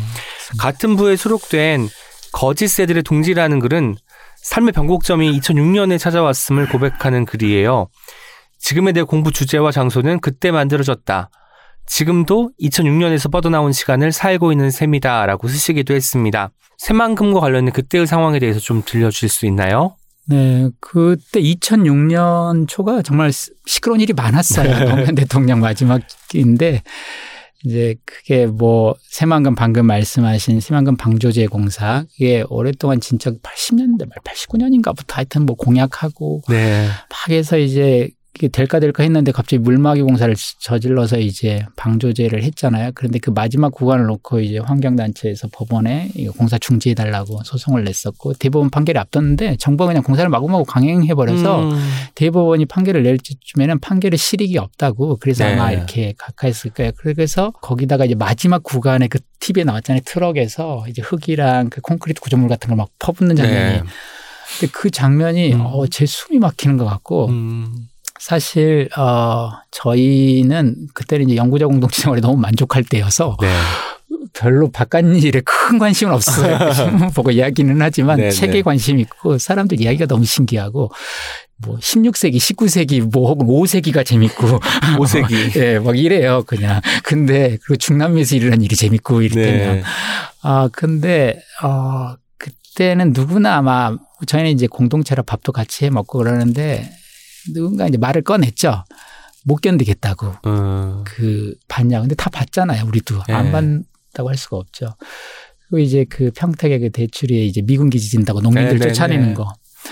아, 막 그 이제 한미 FTA도 있고 뭐 시끄러웠었는데 그게 이제 너무 힘들어가지고 그때가 이제 수경 스님이랑 뭐 그 문교현 신부님이랑 이렇게 성직자들이 삼보일배 해가지고 네. 저 전라북도 서울까지 삼보일배라면서 맞아요. 오셨었거든요. 그때예요. 그래서 저희도 어, 새만금에 수임 맡겼으니까 도대체 거기가 무슨 일이 있었는지를 거기서 가서 그게 이제 서울까지 걸어오면서 모든 동네에서 그 주민들하고 밤마다 토론을 열어보자고 음. 해서 새만금부터 시작해서 서울까지 400km 정도 되더라고요. 그래서 이제 2주간 하루 10시간씩 걷고 밤 되면 그 동네 마을에 가인 누구든 이제 미리 장소를 마련해서 동네 사람들하고 앉아서 이야기를 나누는 일을 했는데 어 그리고 이제 뭐 그때 선언도 참 많이 썼던 것 같아요. 그래서 이제 갔어요. 그 새만금에 갔는데 첫날 개화도 그 이제 거기 그래라고 하는 이제 그 공유 공간인데 거기서 어 끔찍한 사진을 받고 사실은 이제 백합 쪽 애들이 엄청 소위 떼죽음이라 그럴까 음. 하얗게 그냥 채운 채 입 벌리고 죽어 있는 걸 봤어요 사진을. 그 이야기를 이제 그 어민한테 들었는데 이게 물막이를 해버리니까 물이 바닷물이 안 들어오니까 뻘 깊이 다 들어갔다가 아, 이제 비가 내리니까 바닷물 들어온 적 얘들이 다 올라왔는데 이게 이제 민물이니까. 다 입 벌고 다 죽었다고. 그래서 근데 입을 벌려 있는데 저는 처음에 그냥 그 실감이 안 나서 그 표정이 입을 벌리고 있으니까 저기가 웃는 것처럼 보이는 거예요. 그래서 제가 이제 생명에게 웃음을이라고 하는 걸 적어서 목에 걸어서 이제 군산으로 걸어갔어요. 그 첫날 발 먹고. 근데 이제 그 제가 무슨 생태주의자도 아니고 했는데 그 충격이 너무 컸어요. 그리고 나서 어, 그 군산에 이제 갔는데 군산에 거기도 마을이 꽤 큰 마을이었는데 150가구나 사는 마을인데 거기도 거의 거기는 이제 농민들이 조개 같아요. 백합조개 같아요. 음. 그 보니까 할 길이 없고 이 사람들이 새만금 개발을 지지하는 사람들인데 아 진짜 살 길이 없어요. 아이들 울음소리 끊긴 지 너무 오래됐고 그 청년회장의 할아버지가 나왔는데 이제 설명을 하고 쭉 하는데 거기서 농민들이 한 해 2천 명씩 자살한다는 얘기를 들었어요. 그 해에 그렇게 저는 농민들이 많이 죽은지 몰랐어요 그때. 어. 이게 아까 조개처럼 농민들이 그런 걸로 보이는 거예요 제 눈에 음. 그 농약 먹고 그리고 이런 사람들이 살아보겠다고 뛰쳐나와서 저지르는 게 이제 새만금 지진 거예요. 네. 개발해 달라고. 이제 농민 이야기를 들었는데 그 다음 날도 정말로 세게 맞아서 어, 나는 뭘 알고 있지라고. 그러니까 네. 이제 처음에는 정부가 너무 위선적이고 이런 거에 너무 충격받아서 뛰쳐나왔는데 내 무지나 무감에 더 충격받았어요. 네. 나는 진짜 아무것도 모르는구나. 내가 사회과학으로 박사를 받은 사람인데 나는 한국 사회에서 정말 아는 게 한 개도 없구나라고. 그래서 그때 농민의 죽음인가라는 글을 썼던 것 같아요. 그리고 나서 서산에 와서는 교사들 만나서 학교에 대한 얘기를 쭉 했고 네. 보령 와서 그 성직자들하고 얘기를 했고 뭐 홍성 가서 생태 운동하는 사람들에 대해서 쭉 얘기를 하고 또 끔찍했던 게 화성에를 갔는데 화성 거기도 간척돼서 어민들이 다 쫓겨나서 네네. 아파트 경비하고 뭐 이런 그런 사람들 만나서 얘기를 듣다가 그 다음에 대추리에 가서 그 주민 농민들 이야기를 듣고 뭐 너무 처참해서 나는 아는 게 그러니까 이게 사실들은 아는데 기사로 그 실감을 하나도 못- 모르는 거예요. 진짜 감각으로 아는 게 하나도 없고 그리고 나서 이제 그 매향리라는 걸 갔는데 거기는 미군 폭격장이 음. 지금 그게 또 새만금 쪽으로 갔죠. 그 폭격장이 있어가지고 거기 그 소음 때문에 시달려서 자살한 사람 가장 파트너 마을이 있어요. 거기 이장인데 그분 우리 만난 뒤에 또 얼마 뒤에 누군가 가족에게 폭력에다가 죽었어요. 그러니까 살인을 했나 그럴 정도로 그 동네가 완전히 파탄난 동네인데 음. 그 얘기를 쭉 듣고 돌아와서 안산을 왔는데 안산에 이주 노동자들을 만났죠. 네. 그래서 이제 이주 노동자들과 굉장히 친해지고 그 이야기들 계속 듣고 그래서 이주 노동자 그룹이 이제 저희와 같이 들어왔어요. 저희 아, 수유노 공간 안에 아예 네, 엠플 TV랑 그리고 이제 서울에 와서 이 더 나가야 된다. 그때부터는 정복과 형사가 사실 옆에 있었어요. 이제 아. 니들 뭐냐고 도대체 계속 지역을 훑고 다니면서 처음으로 그래서 수유농하는 데 왔는데 영구자 공동체고 책 보는 데 난- 된- 된다고 책 보는 데라고 하니까 이해는 못 하는데 어쨌든 정복과 형사가 좀 불온해진 거죠 이- 벌써. 근데 그리고 나서 서울에 와서 이제 장애인 그룹을 만났고 그때 현장 인문학 제의를 들어와서 교도소회를 갔고 탈성매매 여성들 공동체를 만났고 그러고 나면서 이제 노들야학도 그 흐름에서 만난 거고 네. 그리고 나서 시간이 15년이 흐른 거잖아요. 그러니까 저는 못 돌아가고 이제 나왔는데 2006년에 뛰쳐나왔는데 아는 책도 이제 그렇게 예전에 고전들 읽고 앉아서 주석 달고 음. 있었는데 이제 에, 그것도 다 끝나버렸고 그 사이에 저희 공동체도 박살났고 이제 갈 데도 없고 얼떨결에 때가 길을 잃었는지 혹은 어디 길을 잃는지는 모르겠어요. 그리고 이제 요즘 이제 다시 슬슬 공부를 해볼까 하는 생각도 좀 있어서 책들을 좀 돌아보고 이제 돌아보면 다른 느낌일 것 같다는 느낌도 드는데 그래서 2006년에서 자라나왔다라고 말하는 것은 이제 비유가 아니고 정말로 어, 아마 이 사람을 목격한 사람은 그러니까 그 연장선에서 네. 튀어나온 책이고요. 예. 그런 것 같아요. 예. 17년 만에 나오기는 했으나 2006년에 처음으로 현장에 가서 사람들을 네. 보셨으니까 예. 이야기하고 우리가 사실 신문 기사로 백합 조개가 떼죽음을 음. 당했다라는 한 문장을 보면은 뭐 연상을 할 수는 있긴 하겠으나 실제 현장에서의 그 실감은 음, 전혀 전혀 느껴지지 아니죠. 않잖아요. 수치, 수치로만 알 수 있는 것이기 때문에 하지만 현장에서 그 광경을 목도했을 때는 이전과는 같은 사람일 수는 없는 것이죠.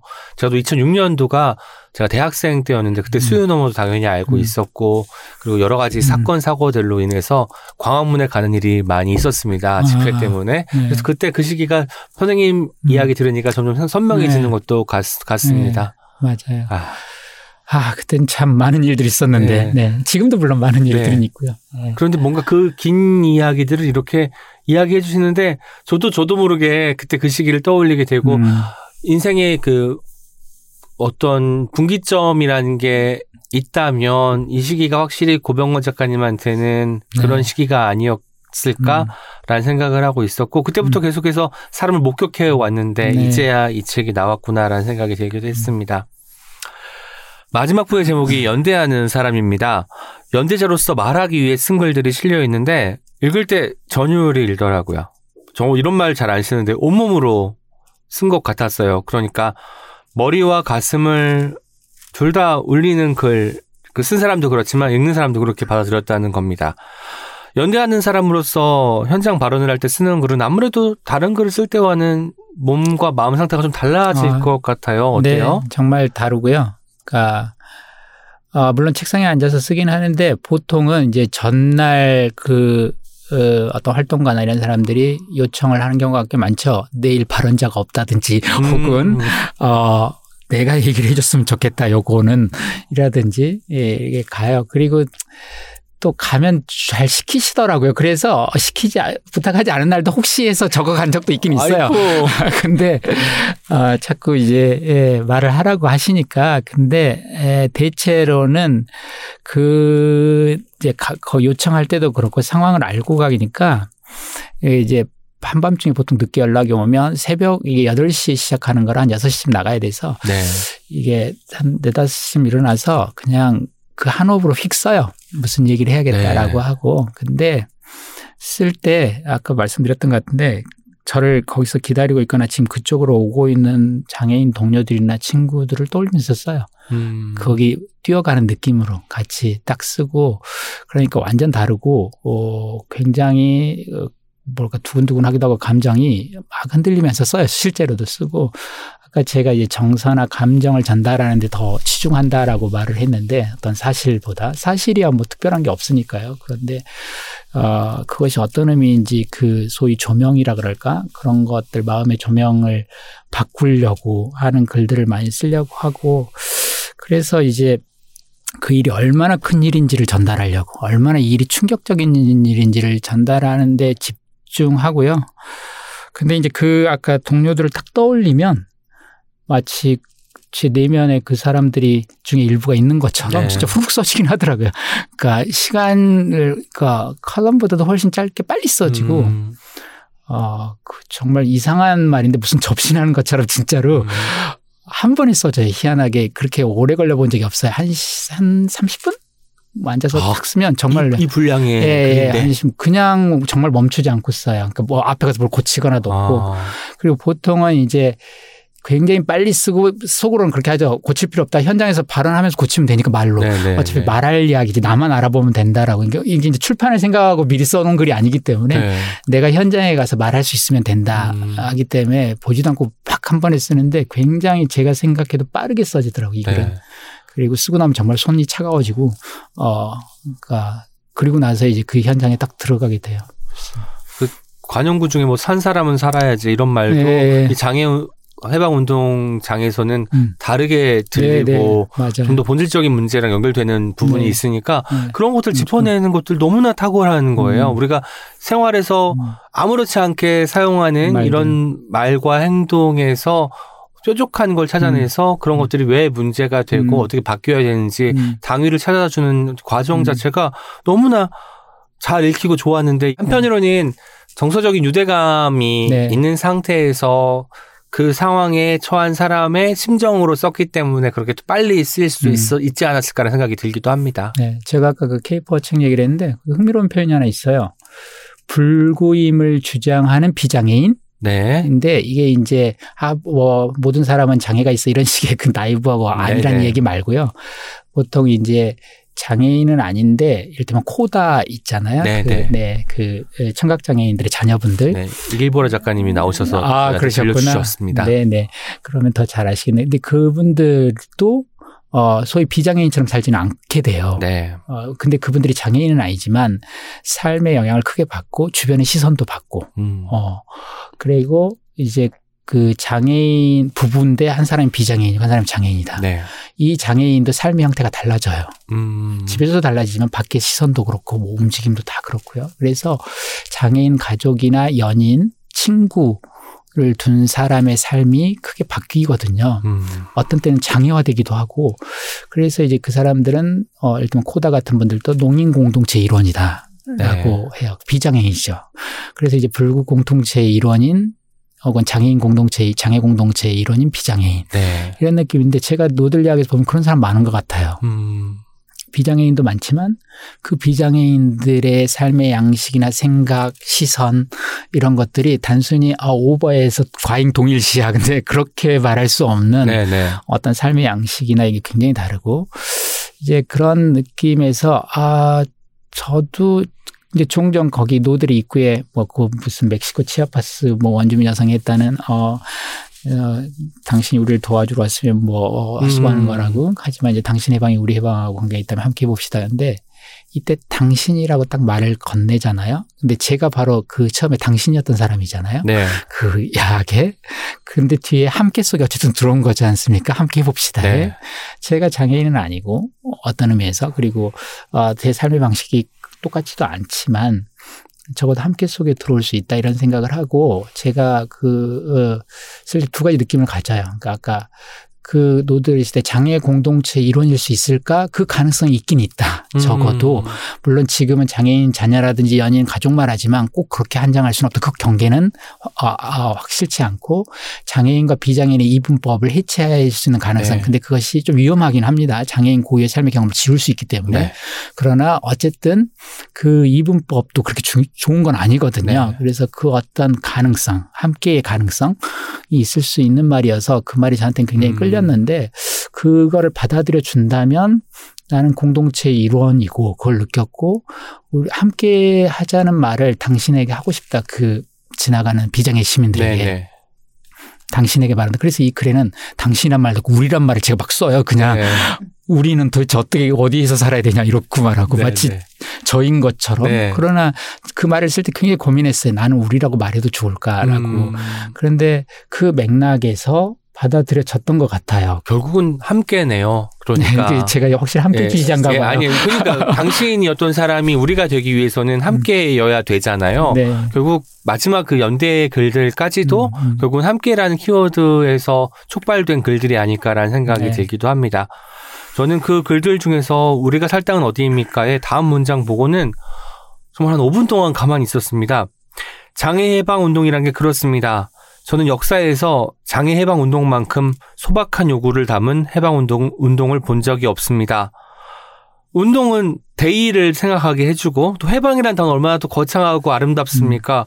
그런데 장애 해방 운동만큼 소박한 요구를 담은 해방 운동을 본 적이 없습니다라는 문장 이후에 이어지는 그 요구라는 것을 읽고 음. 나서 정말 음, 입을 벌릴 네. 수가 없더라고요. 여기에 대한 이야기 좀 덧붙여 주시죠. 네. 어, 저도 마찬가지인데요. 그러니까 어, 역사상에 많은 해방 운동이 있었고 그것들은 유토피아적이어서 우리가 네. 아직 볼 수 없는 것, 음. 그려 막연히 그려볼 수만 있는 것인데 어, 장애 운동에 있기도 하고 혹은 옆에서 지켜보기도 하고 하면서 느낀 것은 장애 해방 운동 혹은 장애 해방 세상은 나는 보, 어떤 것인지는 볼 수 있구나.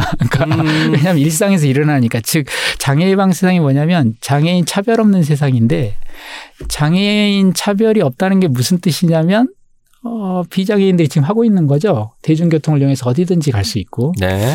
어, 학교에도 가고 직장도 갈 수 있고 연애도 하고 동네에서도 음. 살수 있다. 장애인들도 비장애인과 차별 없이 그렇게 하고 싶다라고 음. 하는 거예요. 그러니까 이 사람은 비장애인들의 한편에서는 일상을 살고 싶은 건데 네. 이게 이게 해방이야라고 하는 게 있는 거죠 한편에서 어, 네, 권리를 누리는 건데 권리를 네. 이제 행사하는 예. 것인데. 그렇죠 기본적인 아주 권리들이고요 그런데 또 거기 보면 뭐 여기 그래도 있습니다만 장애 해방 열사들이라고 하는 분들도 우리가 이제 대- 예전에 민주화 운동할 때 그 열사들이 있습니다. 네, 네. 그렇게 폼나는 요구나 복장부터가 폼나지가 않아요. 예전에 그, 운- 그 대학생들이라면 양복 입고 태극기를 확 휘두르고 뭐 이러거든요. 조국통일 외치고 그럴 때. 근데 그런 장애 해방 열사를 본 적이 없어요, 제가.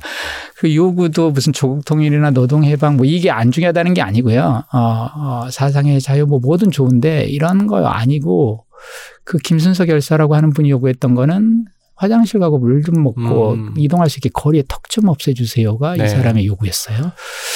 그리고 그 최정환 열사도 노점상 마음 편하게 좀 해달라고.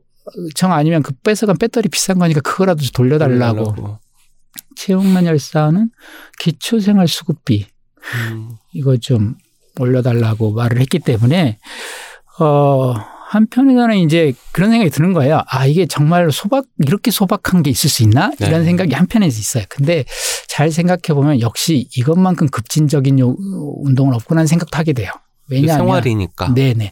왜냐하면 사실 조국 통일이 되면 좋지만 안 돼도 갑자기 사람이 좀 힘들어지진 않 많이 힘들지는 않거든요. 네네. 아, 분단 체제가 작동해서 힘든 면이 있겠지만 네. 일상에서 어 그런데 이 물 먹는 것부터 시작해서 맞아요. 여기서 배제됐다는 얘기는 이 배제가. 예, 완전히 근본적 배제라는 얘기거든요. 어 그러면 왜 우리 사회는 이 배제를 필요로 하지라고 네. 그러니까 그런 거 있잖아요. 왜 우리 사회는 분단 체제를 필요로 할까? 백낙정 선생님이 막 이렇게 써요. 네. 어, 그런데 그 필요로 하는 요구들과 뭐 동, 그 국제정세 관계와 뭐 남북한 뭐와 이 모든 것들이 우리 삶에 미치는 영향도 크긴 커요. 네. 근데 이것에 비할 바는 아니에요. 이 배제에 비할 바는. 네. 이 배제는 너무도 근본적이고 음. 그러면 왜 우리 사회는 장애인들을 배제하는 걸 필요로 하지? 라고 이제 묻게 되고 그러면 이 사람들을 내쳐야만 이 체제가 유지된다면 이 체 사람들이 들어오는 세상은 체제가 크게 바뀌어야 되는 세상인가 보다라는 생각을 하게 되고 실제로도 장애인들이 원 없이 이동을 할 수 있다. 그러니까 대중교통을 네. 타고 또 연애를 할 수 있고 가족을 꾸리거나 뭐 가족이 아니어도 같은 어떤 그, 그 어떤 형태의 그리고 동네에서 살아가고 이것을 위해서는 우리 사회 삶의 기본 형태들이 재조정돼야 된다. 네. 어, 뭐 출근하는 것부터 시작해서 연애하는 관행부터 시작해서 심지어 국가의 어떤 그 정부 뭐 선거 형태든 이 모든 것들이 근본적인 변화를 요구하고 있구나라는 음. 생각. 이 소박한 것이 이루어지기 위해서는 크게 바뀌어야 된다. 그래서 이 사람들의 다짐은 매우 급진적인 다짐이다. 음. 아, 라는 생각도 합니다. 말씀 듣고 보니까 뭐 체제 전복이나 음. 뭐 사회 변화, 음. 혁신 이런 표현이 없는데도 불구하고 이게 생활의 가장 기본적인 것을 이야기한다는 점에서 음, 가장 급진적인 요구일 수 있겠다. 음. 변화에 꼭 필요한 어떤 씨앗일 수 있겠다는 생각이 네. 듭니다. 네. 이 책과 관련된 인터뷰에서 이렇게 밝히기도 하셨습니다. 여기 글들을 다시 읽어보니 대부분이 말을 찾는데 실패한 글들이었습니다. 라고요. 이렇게 말씀하셨지만 어쨌든 실패했다는 것은 말을 찾기 위해서 부단히 간절하게 움직였다는 얘기이기도 음. 하잖아요. 음. 이와 관련해서 어떤 생각 갖고 계신지 좀 들려주십시오. 어, 이제 책을 내면서, 어, 개인적으로 좀 정말 잡법 같아서 죄송합니다만, 아, 이, 고마웠어요, 저한테. 그러니까 뭐랄까. 그러니까 이렇게 컬럼들을 이렇게 모아서 낸다. 긴 시간 동안의 컬럼들을 네. 이것은, 어, 보통 이걸 하지 않으면 못 느꼈을 자기를 좀 돌아보거나 정리하는 시간이 네. 되더라고요. 저 같은 아까 2006년 말했지만 그 뒤에 책들을 몇 권 냈고 이제 그냥 무슨 어떤 책에 대한 강독서라든지 이런 것들 빼고 이런 걸 지금 사람을 목격한 네. 사람 위에 책들이 몇 권 있는데 그 이제 뭐 고추장 책으로 세상을 말하다랑 그 2006년 바로 직후에 쓴 건데 그거랑 추방과 탈주 이런 책들 네. 보면 선언문들이 진짜 많아요. 선언문. 그러니까 예, 그 소수자들 혹은 민중들이 억압받고 있고 음. 여기에 저항해야 하고 한다고 매니페스토라는 거예요. 네. 그러니까 말을 막 하고 있는 거죠.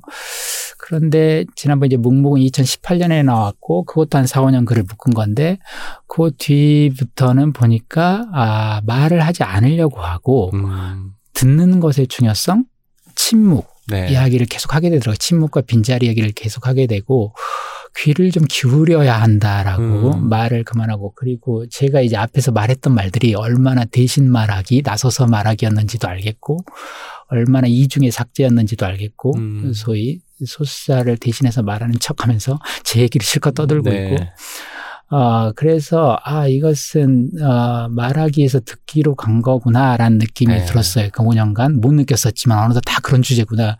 근데 이번에 보니까, 어, 말을 하려고 하는 것 같아요. 자꾸 네. 뭔가 외부에서 들어온 자극이 있었고, 응답해야 하고, 네. 그래서 내가 들었다는 걸 알려줘야 하고, 지난번에 이제 여기 편집자님이 이 책을 누구한테 읽혔으면 좋겠냐고 했을 때, 그 중에 한 사람이 여기 등장하는 분한테 읽어주고 싶다고 음. 당사자라고 보통 불른. 왜냐하면 나는 이렇게 들었다고 당신의 말을 응답하고 싶다고 네, 이글 네. 응답이라는 의미에서 그 중에 하나로 그렇게 읽고 싶다라고 했었는데 그래서 보니까 말을 하려고 한다라고 생각했는데 곳곳에서 말에 실패한다는 생각이 들었어요. 음. 특히 그 앞에 이제 첫 번째 사람, 그 사람을 목격한 사람, 그 두 번째 사람은 두 번째 사람이고요. 네. 앞에 첫 번째 사람에 대한 이야기는 저 제 생각에는 말은 역시 두 번째 사람의 몫이구나라고 음. 하는데 말은 두 번째에서 자라나고 첫 번째는 말이 이르지 못하는 영역일 수도 있겠다는 생각을 했어요. 닥쳐오는 것이니까. 예, 예. 그래서 그 이제 에필로그, 프롤로그 보시면 알겠지만 영산 참사 때그 네. 펄쩍펄쩍 뛰던 분 그분은 말을 할 수 있는 분이 아니고 네. 어, 그 몸짓 춤이라고 제가 썼지만 그 몸짓은 자기가 본 걸 감당할 수 없을 때 음. 저런 게 나오고 말로는 형언할 수 있는 게 아니라고 네. 그 사람의 이야기는 거기서 이제 시작을 해서 계속 말문이 막히는 이야기들이 쭉 나오고 마지막에도 제가 말을 못 찾겠다라고 결국 끝나고 말을 찾고 싶었어요. 사실 일부러 그렇게 쓴 게 아니고 필사적으로 그 사람에 대해서 대응을 해야 한다라고 음. 고민을 막 했는데 시- 이거는 다 거짓말인 거예요. 대응을 하겠다고 쓴 모든 문장들이. 음. 그래서 내가 대응을 못 하는구나. 그 사람의 이미지가 계속 떠오르는데 말을 못 하겠다라고 해서 말의 실패로 끝났다라고 생각했는데 싫지 않았어요. 실패한 말하기 내지 말하기의 실패가. 음. 왜냐하면 이건 실패한 말만이 보여줄 수 있는 것이 있어요. 말하는 네. 것이. 말씀 아까 질문에서도 해주셨지만 말하지 않는 것과 실패한 말은 매우 다르고 네. 말은 실패함으로써 그것을 형언할 수 없는 무언가가 있다는 걸 계속 말하고 네. 있어요. 그 그런데 자체로. 예, 그 자체로 실패함으로써 네.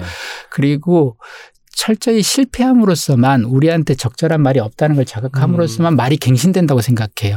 즉 우리에는 매우 중요한 일들이 변화했고 음. 어떤 일들이 일어났고 우리가 그 말을 갖고 있지 않은 이유는 우리의 생각이 그걸 담지 못하는 생각이고 이 깨지 않으면 안 되고 정리가 안 됐고 예, 아직 그럴 예. 수도 있죠. 그래서 우리는 말을 찾아내야 할 네. 필사적인 노력을 해야 된다. 말을 갱신하려고. 음. 그게 이제 말의 실패라는 건 그 노력을 보여주는 음. 것이다라고 생각을 해요. 저도 이 책 읽고 나서 이 인터뷰를 읽었는데 처음에는 어떻게 실패했다고 말하지? 음. 어떻게 말을 찾는데 실패했다고 말하지? 이렇게 멋진 책을 쓰셔놓고는 음. 하다가 이제 맥락을 다 파악하고 나서는 아 앞으로도 계속 잘 실패해 주셨으면 좋겠다. 아, 네. 말을 찾는데 실패할수록 글은 나올 것 같은 거예요. 음. 실패한 흔적이 쌓이고 쌓이는 게 글이잖아요. 네, 그래서 그런 맞습니다. 것들을 또 기대하게 음. 되더라고요. 음. 그 글과 인터뷰 통해서 철학자란 이름과 거리를 두고 싶어 하신다는 걸 알겠어요. 이런 말씀도 하셨습니다. 철학자는 예전의 제게는 감히 받을 수 없는 이름이었지만 언제부턴가는 그다지 받고 싶지 않은 이름입니다라고 밝히기도 하셨는데요. 왜 이렇게 그 태도가 바뀌었는지 네. 이유를 들을 수 있을까요? 이게 좀 사실 지금도 좀 복잡하기는 해요. 아, 이게, 복- 이게 솔직히 복잡할 일인가도 잘 모르겠어요. 네. 이게 그럴 일인지도. 근데 예, 예전에는 좀 받고 싶었어요, 솔직히. 네. 근데 자신 자, 자신이 없었어요. 그래서 그래서 이제 철학자로 차마 쓰진 못하고 이제 보통 이 소개글을 요즘에는 출판사에 네. 써줘요. 철학 편집자가. 연구가 예, 뭐 그래서 것. 이제 누가 철학자라고 쓸 때 모른 척했어요. 그러니까 네. 제가 스스로 어디 가서 저 철학자라고 말한 적은 결단코 없는데 부인하지 않은 거죠, 계속. 네. 근데 이제 어, 언제부턴가 아니다는 느낌이 그렇게 매력적인 단어가 아니다는 느낌이 음. 이제 약간 든 거예요. 근데 이제 뭐 특별한 이야기는 아니고요. 뭐 실제 철학자가 아니고 사실 차원에서 뭐 철학 학위를 갖고 있는 것도 아니고 철학과 수업도 거의 들어본 적 없는 것 같아요. 그리고 어 내가 쓰- 뭐 철학 이를테면 짜라투스는 이렇게 말했다가 철학책인가? 뭐 음. 세계문학 전 집에 들어있던데. 맞네요. 생각해 그래서. 어쨌든 모르겠어요. 근데 이제 스피노자나 니체 세상 사람들이 철학자라고 부르는 사람들이 책을 좋아했고 네. 그리고 무엇보다 그 사람들이 시선을 너무 좋아했어요. 그 철학 자를 그렇게 해서 좋아했던 거죠, 원래. 네. 근데 이제 그 언제부터 그래서 관련 글들이 있고 사람들이 철학에 대해서 하는 얘기를 들으면 근데 언젠, 언젠가는 아니고 원래부터 그랬던 것 같기도 하고 우리 사회에서 제가 주로 만나는 이 제가 철학 종사자들하고 보통 부르는 철학을 업으로 하시는 분들을 보면 되게 개념들 말하고 이제 논, 논쟁을 저는 그렇게 좋아하진 않아요. 코멘트란 말 되게 좋아하는데 네. 코멘트가 라틴어로 쿰이 함께고 멘티스가 생각하다는 거잖아요. 그러니까 아, 함께, 생각할 생각하다. 거리를 주는 것이 코멘트지 평가하는 게 코멘트가 아. 니고 아.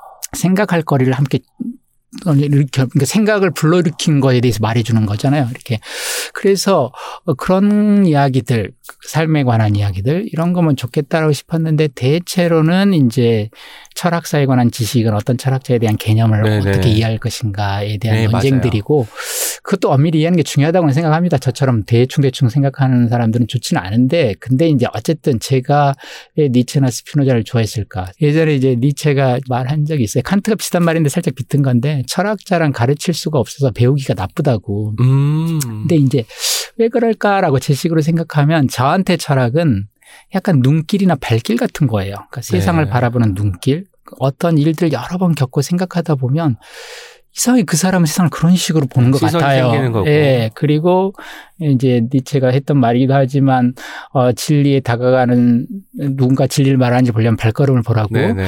어 진리에 다가가는 자는 춤을 춘다고 네. 네. 그래서 삶을 저런 식으로 살아가는구나라고 음. 걸어가는구나 삶의 길을 발길이랄까 그 걸음걸이 이런 게 이제 저한테는 되게 비유하자면 되게 그 좋고 네. 니체는 스피노자를 그래서 좋아해요. 근데 이제 특히 노들이나 이런 데 와서 보니까 음 강단의 철학에 좀 문제가 있다는 느낌이 들어요. 뭐냐면 이런 거예요. 저는 이제 결과적으로 말하자면 철학자들한테 더 많은 사유가 필요한 게 아니라 더 많은 경험이 필요하다는 생각을 요즘 많이 해요. 음. 너무 경험을 많이 안 했구나 학교 안에 있으면서 그러니까 최근에 이제 칸트를 비판하는 어떤 글을 하나 쓴 적이 있는데 그걸 쓰면서 느낀 건데 사람들이 인간을 기본적으로 어떤 인간의 이미지를 떠올릴 때이 네. 사람들이 떠올리는 이미지가 이제 와서 보니까 좀 협소하다는 생각이 들어요. 즉, 이 인간의 경험을 가능케 하는 선험적인 조건들에 대해서 이 사람이 막 치밀하게 탐구를 하는데 음.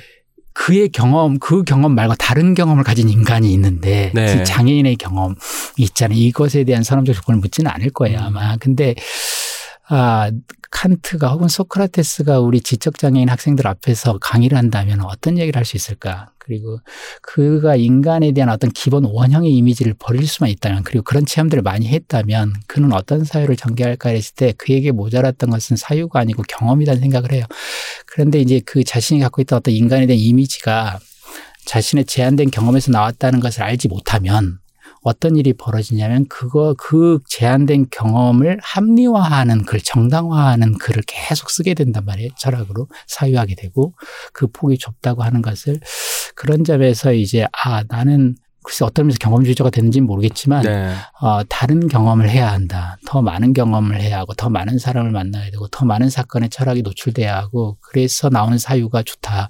아, 그리고 그런 사유를 하려면 철학과 좀 거리를 둘 필요도 있다라는 생각도 약간은 들어요. 아니 작가님은 그러면 기대학자 같아요. 네. 발길을 통해서 어디론가 현장에 가서 눈길을 줘서 자기 음. 신선을 만들고 그리고 또 글을 쓰거나 음. 누군가 도움을 줄 때는 손길이 필요하잖아요. 그래서 기대학자라고 제가 아이고, 생각을 하게. 되었습니다. 예. 앞으로도 네. 고병곤의 발길과 눈길과 손길을 저희가 예의주시하겠습니다. 아까 그렇게 커다란 질문, 그래서 어떻게 살 것이냐, 저희가 마지막 질문으로 고병권이 꿈꾸는 세상에 대해서 듣고 싶다고 아, 적어 네. 봤어요. 정말 철렁한데요. 왜냐하면 꿈꿔본 지 너무 오래된 것 같아요. 어떡해. 진, 진짜로요. 그래서 아이고. 그런 단어를 예전에 히- 사실 희망이라는 단어 버릴 때 묵묵했을 때 네네. 쑥 쓰리면서 버렸는데 음. 그래 미- 희망을 믿지 말자. 희망은 진짜 이 갖고 있으면 위험하다 이런 음. 단어를 그래서 구원을 생각하려면 절망에서 누군가 구원을 발견하면 그건 좀 믿을 수 있다. 네. 근데 희망에서 뭔가를 찾았다는 사람의 말은 조심해야 된다는 생각을 항상 자기 최면처럼 걷고 그때 희망이라는 단어를 제가 너무 좋아하는데 놓고 싶지 않았는데 네. 잠시 놔야 된다라는 생각을 해서 안 좋았는데 지금 이제 꿈 얘기가 나오니까 또 철렁하는데요. 꿈을 잘 안 꾸는데 근데 이제 그런 생각을 이제 굳이 막 억지로 답을 하자면 아 이제 최근에 읽은 글에서 그런 표현이 있더라고요. 에, 미래성 얘기라면서 꿈을 꿀지 못하는 사람들 네. 그러니까 꿈이라는 게 장애인들 보면 꿈이 아까 그랬잖아요. 그 소박하다는 얘기하면서 비장애인 하고 싶은 거 하고 싶어요. 근데 네. 이거는 꿈이 아니에요. 어떤 의미에서 뭐랄까 꿈이 어마어마하게 제약된 건데 어, 이걸 혹은 내가 사고를 당했으면 사고 당하기 전에 몸을 갖고 싶어요. 그래서 음. 과거의 어떤 걸 복원하는 느낌이 있고 어 예전에 제가 제일 통쾌했던 게 그 반정신의학 운동하는 사람들이 1960년대에 구호가 더불어 나 자신 되기 이런 거 있었거든요. 아까 이제 제가 비장애인처럼 살고 싶다 했지만 그들은 그렇고 살고 싶지 않고 비장애인 하나도 안 부럽고 네. 아침부터 이렇게 막 출근하고 나는데 막 하고 힘들 스트레스 받는 게 뭐가 부러워요. 솔직히 말하면 그 normalization이 mainstreaming이라고 나는 그걸 하나도 네. 안 부럽고 솔직히 말하면 그리고 그렇게 살 수 없고 신체 형태도 나는 나 나처럼 살고 싶은데 그렇게 사는데 네가 필요하다. 음. 너랑 사는 게 그래서 더불어 나 자신 되기라고 이제 구호를 외쳤는데 네, 그 사람들이 이제 다시 말하면 사실은 이 독특한 연애를 할 수 있고 이들만 가능한 어, 이들만 가능한 어떤 예술이 있고 이들 자기가 표현할 수 있는 뭔가 또 독특한 삶들이 있을 거 아니에요. 그 삶들을 만들어갈 수 있는 게 좋은 거잖아요. 그런데 그런 걸 구축하기가 어렵고 다 제만큼이라도 할 수 있었으면 좋겠다가 꿈이 되잖아요. 네. 인종주의 사회에서는 유색인들이 그럴 거고 자본주의 사회에서 가난한 사람들의 히- 꿈이라는 게 집 한 채 있어 봤으면 뭐 혹은 뭐 이런 거잖아요. 네. 그러니까 꿈을 못 이룬다는 게 슬픈 게 아니라 그런 꿈을 꾼다는 게 슬프잖아요. 그건 꿈이 아니니까요. 네. 그런 점에서 제가 꿈꾸는 세상이 뭐냐 그러면 그냥 모든 사람이 꿈을 꿀 수 있는 세상이 좋은 그러면 좋은 세상인가? 뭐 이런 생각을 네. 잠깐 해봐요. 사람들이 꿈을 꿀 수 있는 왜냐하면 꿈을 꿀 수 없으니까요. 그래도 이 질문 때문에 선생님이 꿈꾸게 되셨잖아요. 예, 그러니까요. 방금요. 예. 질문에 또 힘이 말에 힘이 이게. 있어요. 그러니까. 묻는 힘이 있네요. 작가님의 네. 꿈꾸게 하기 위해서 정말 꿈 얘기를 안 해본 지가 거의 몇 년 된것 네. 같아요. 예. 아, 어쨌든 오늘 기억해야 될 키워드가 하나 늘었습니다. 함께 덕분에 더불어 이렇게 네. 또 기억하겠습니다. 저희 이제 공식 질문 드리도록 할게요. 책이라 청취자분들에게 추천하고 싶은 단 한 권의 책을 말씀해 주시고요. 어떤 책도 무관하지만 본인의 책과 절판된 책은 제외하고 말씀해 주시면 좋겠습니다. 예. 아이고. 예, 제가 들고 가면 아마 있을 것도 같아요. 네. 예. 아, 근데 제가 일부 한 글을 한두 편 썼을 수도 있는데, 여기. 네네네. 예, 노들 바람이라고 하는 책이에요. 좋은 책 많은데 네. 저는 정말 참 보석처럼. 아끼는 책이고요.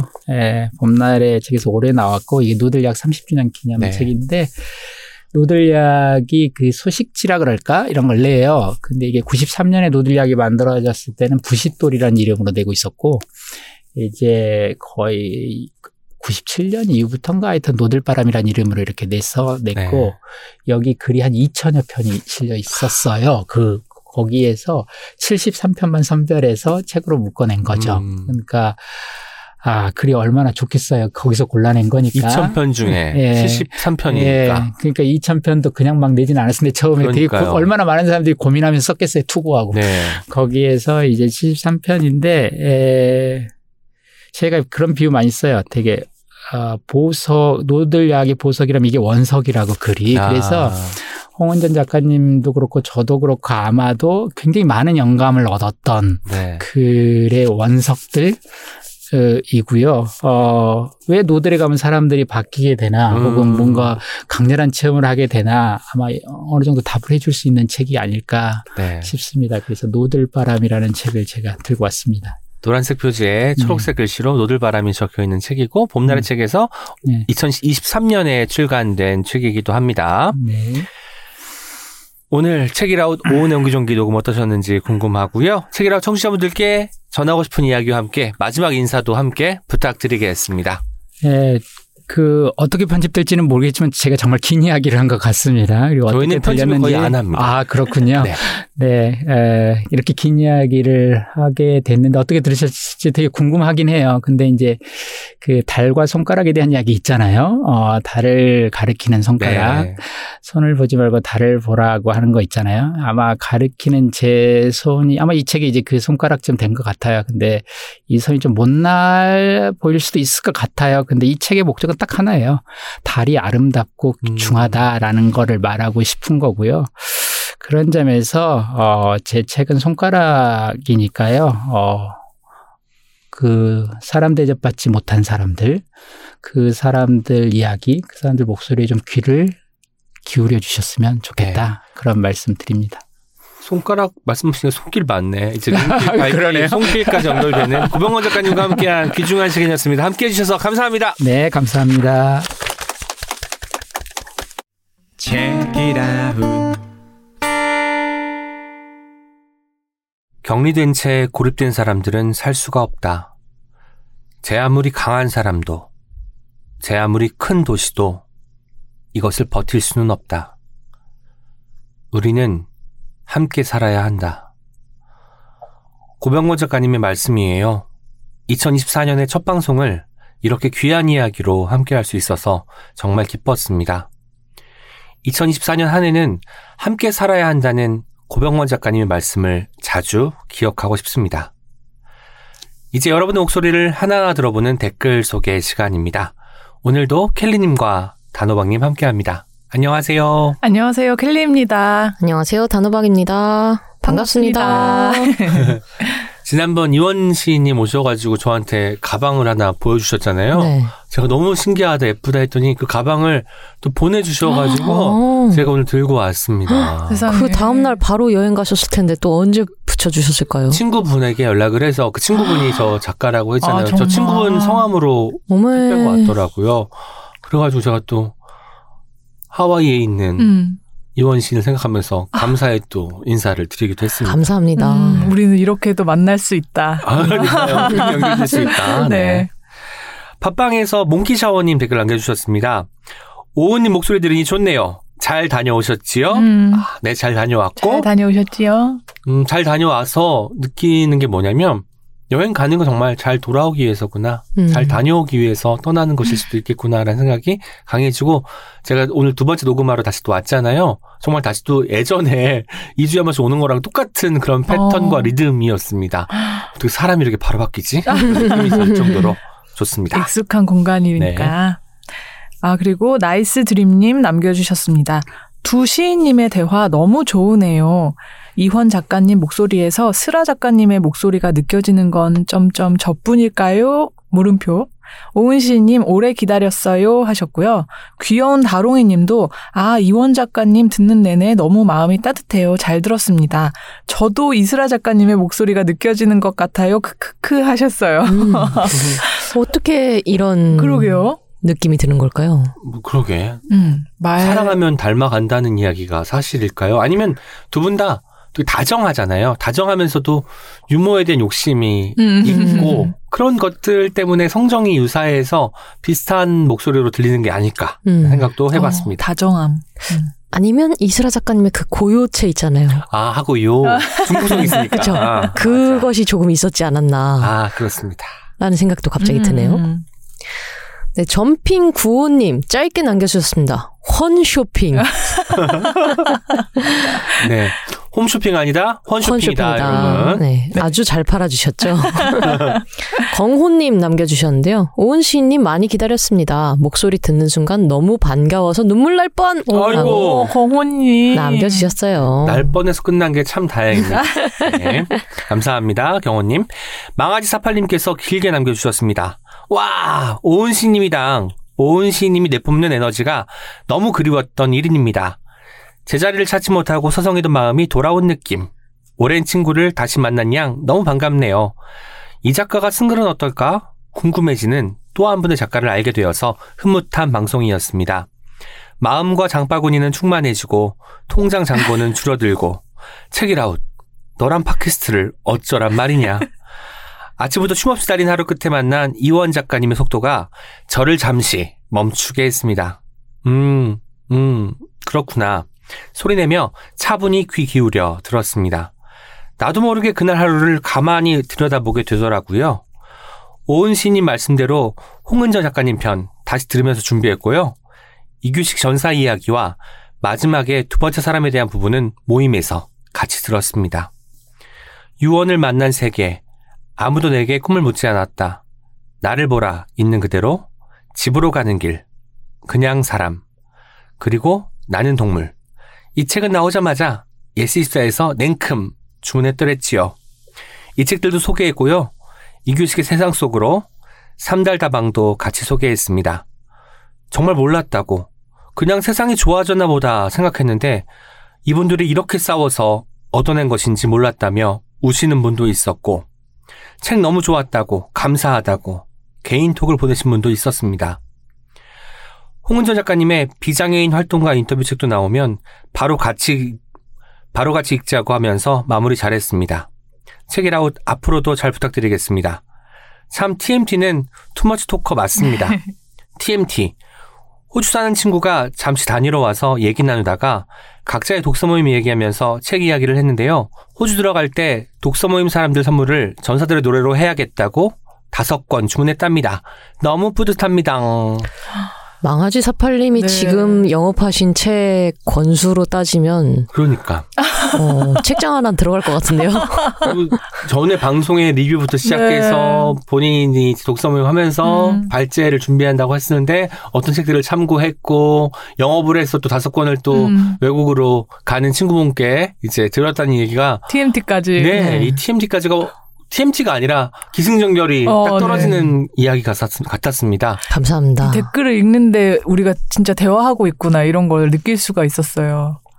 네. 그리고 그 도서 PD님들이 들으시면 아주 기뻐할 어떤 구매의 연속으로 이어지는 네. 댓글 음. 감사합니다. 냉큼, 예스24에서 냉큼 이런 부분도 중요하잖아요. 나올 때 또 바로 써주시는 그런 예. 멋진 모습 저희가 기억하겠습니다. 감사합니다.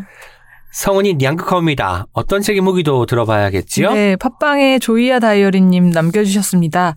귀 쫑긋하고 듣게 되는 방송이었어요. 느낌표 3개. 친구들에게 연말 선물로 성은이 냥극하옵니다를 보냈습니다. 느낌표 3개. 귀여운 고양이의 성장하는 인물들 이야기라니 정말 궁금해요. 잘 들었습니다. 저도 주문할 거예요. 안전 가옥 쇼츠 좋아요. 옹기종기 더 좋아요. 음, 좋아요. 더 좋아요. 좋아요, 좋아요. 아, 좋아요, 좋아요. 당첨하는 많은 시간, 복, 복권 당첨 시간 있잖아요. 어. 약간 그런 것처럼 쏘세요. 좋아요. 저 좋아요. 주문할 거예요? 궁금해요? 좋아요. 지금 당장. 감사합니다. 987655PO78님 남겨주셨는데요. 오은씨님이 이 코너에는 꼭 있어야겠어요. 존재감이 남달라. 남달라, 남달라. 남다르죠. 아, 아니, 뭐, 남달라. 제가. 불현듯님의 존재랑 비슷한 게, 뭐, 어떤 존재가 불현듯님과 비슷할까요? 그쵸. 남다르죠. 이, 이대한데. 아이쿠. 아무튼 잘 들어주셔서 감사합니다. 지금까지 옹기처럼 소박하지만 종기처럼 난데없 등장하기도 하는 오은과 함께한 오은의 옹기종기였습니다. 내일 어떤 책임에서 또 만나요. 안녕. 우리 함께 읽는 우리 함께 있는 시간 책이라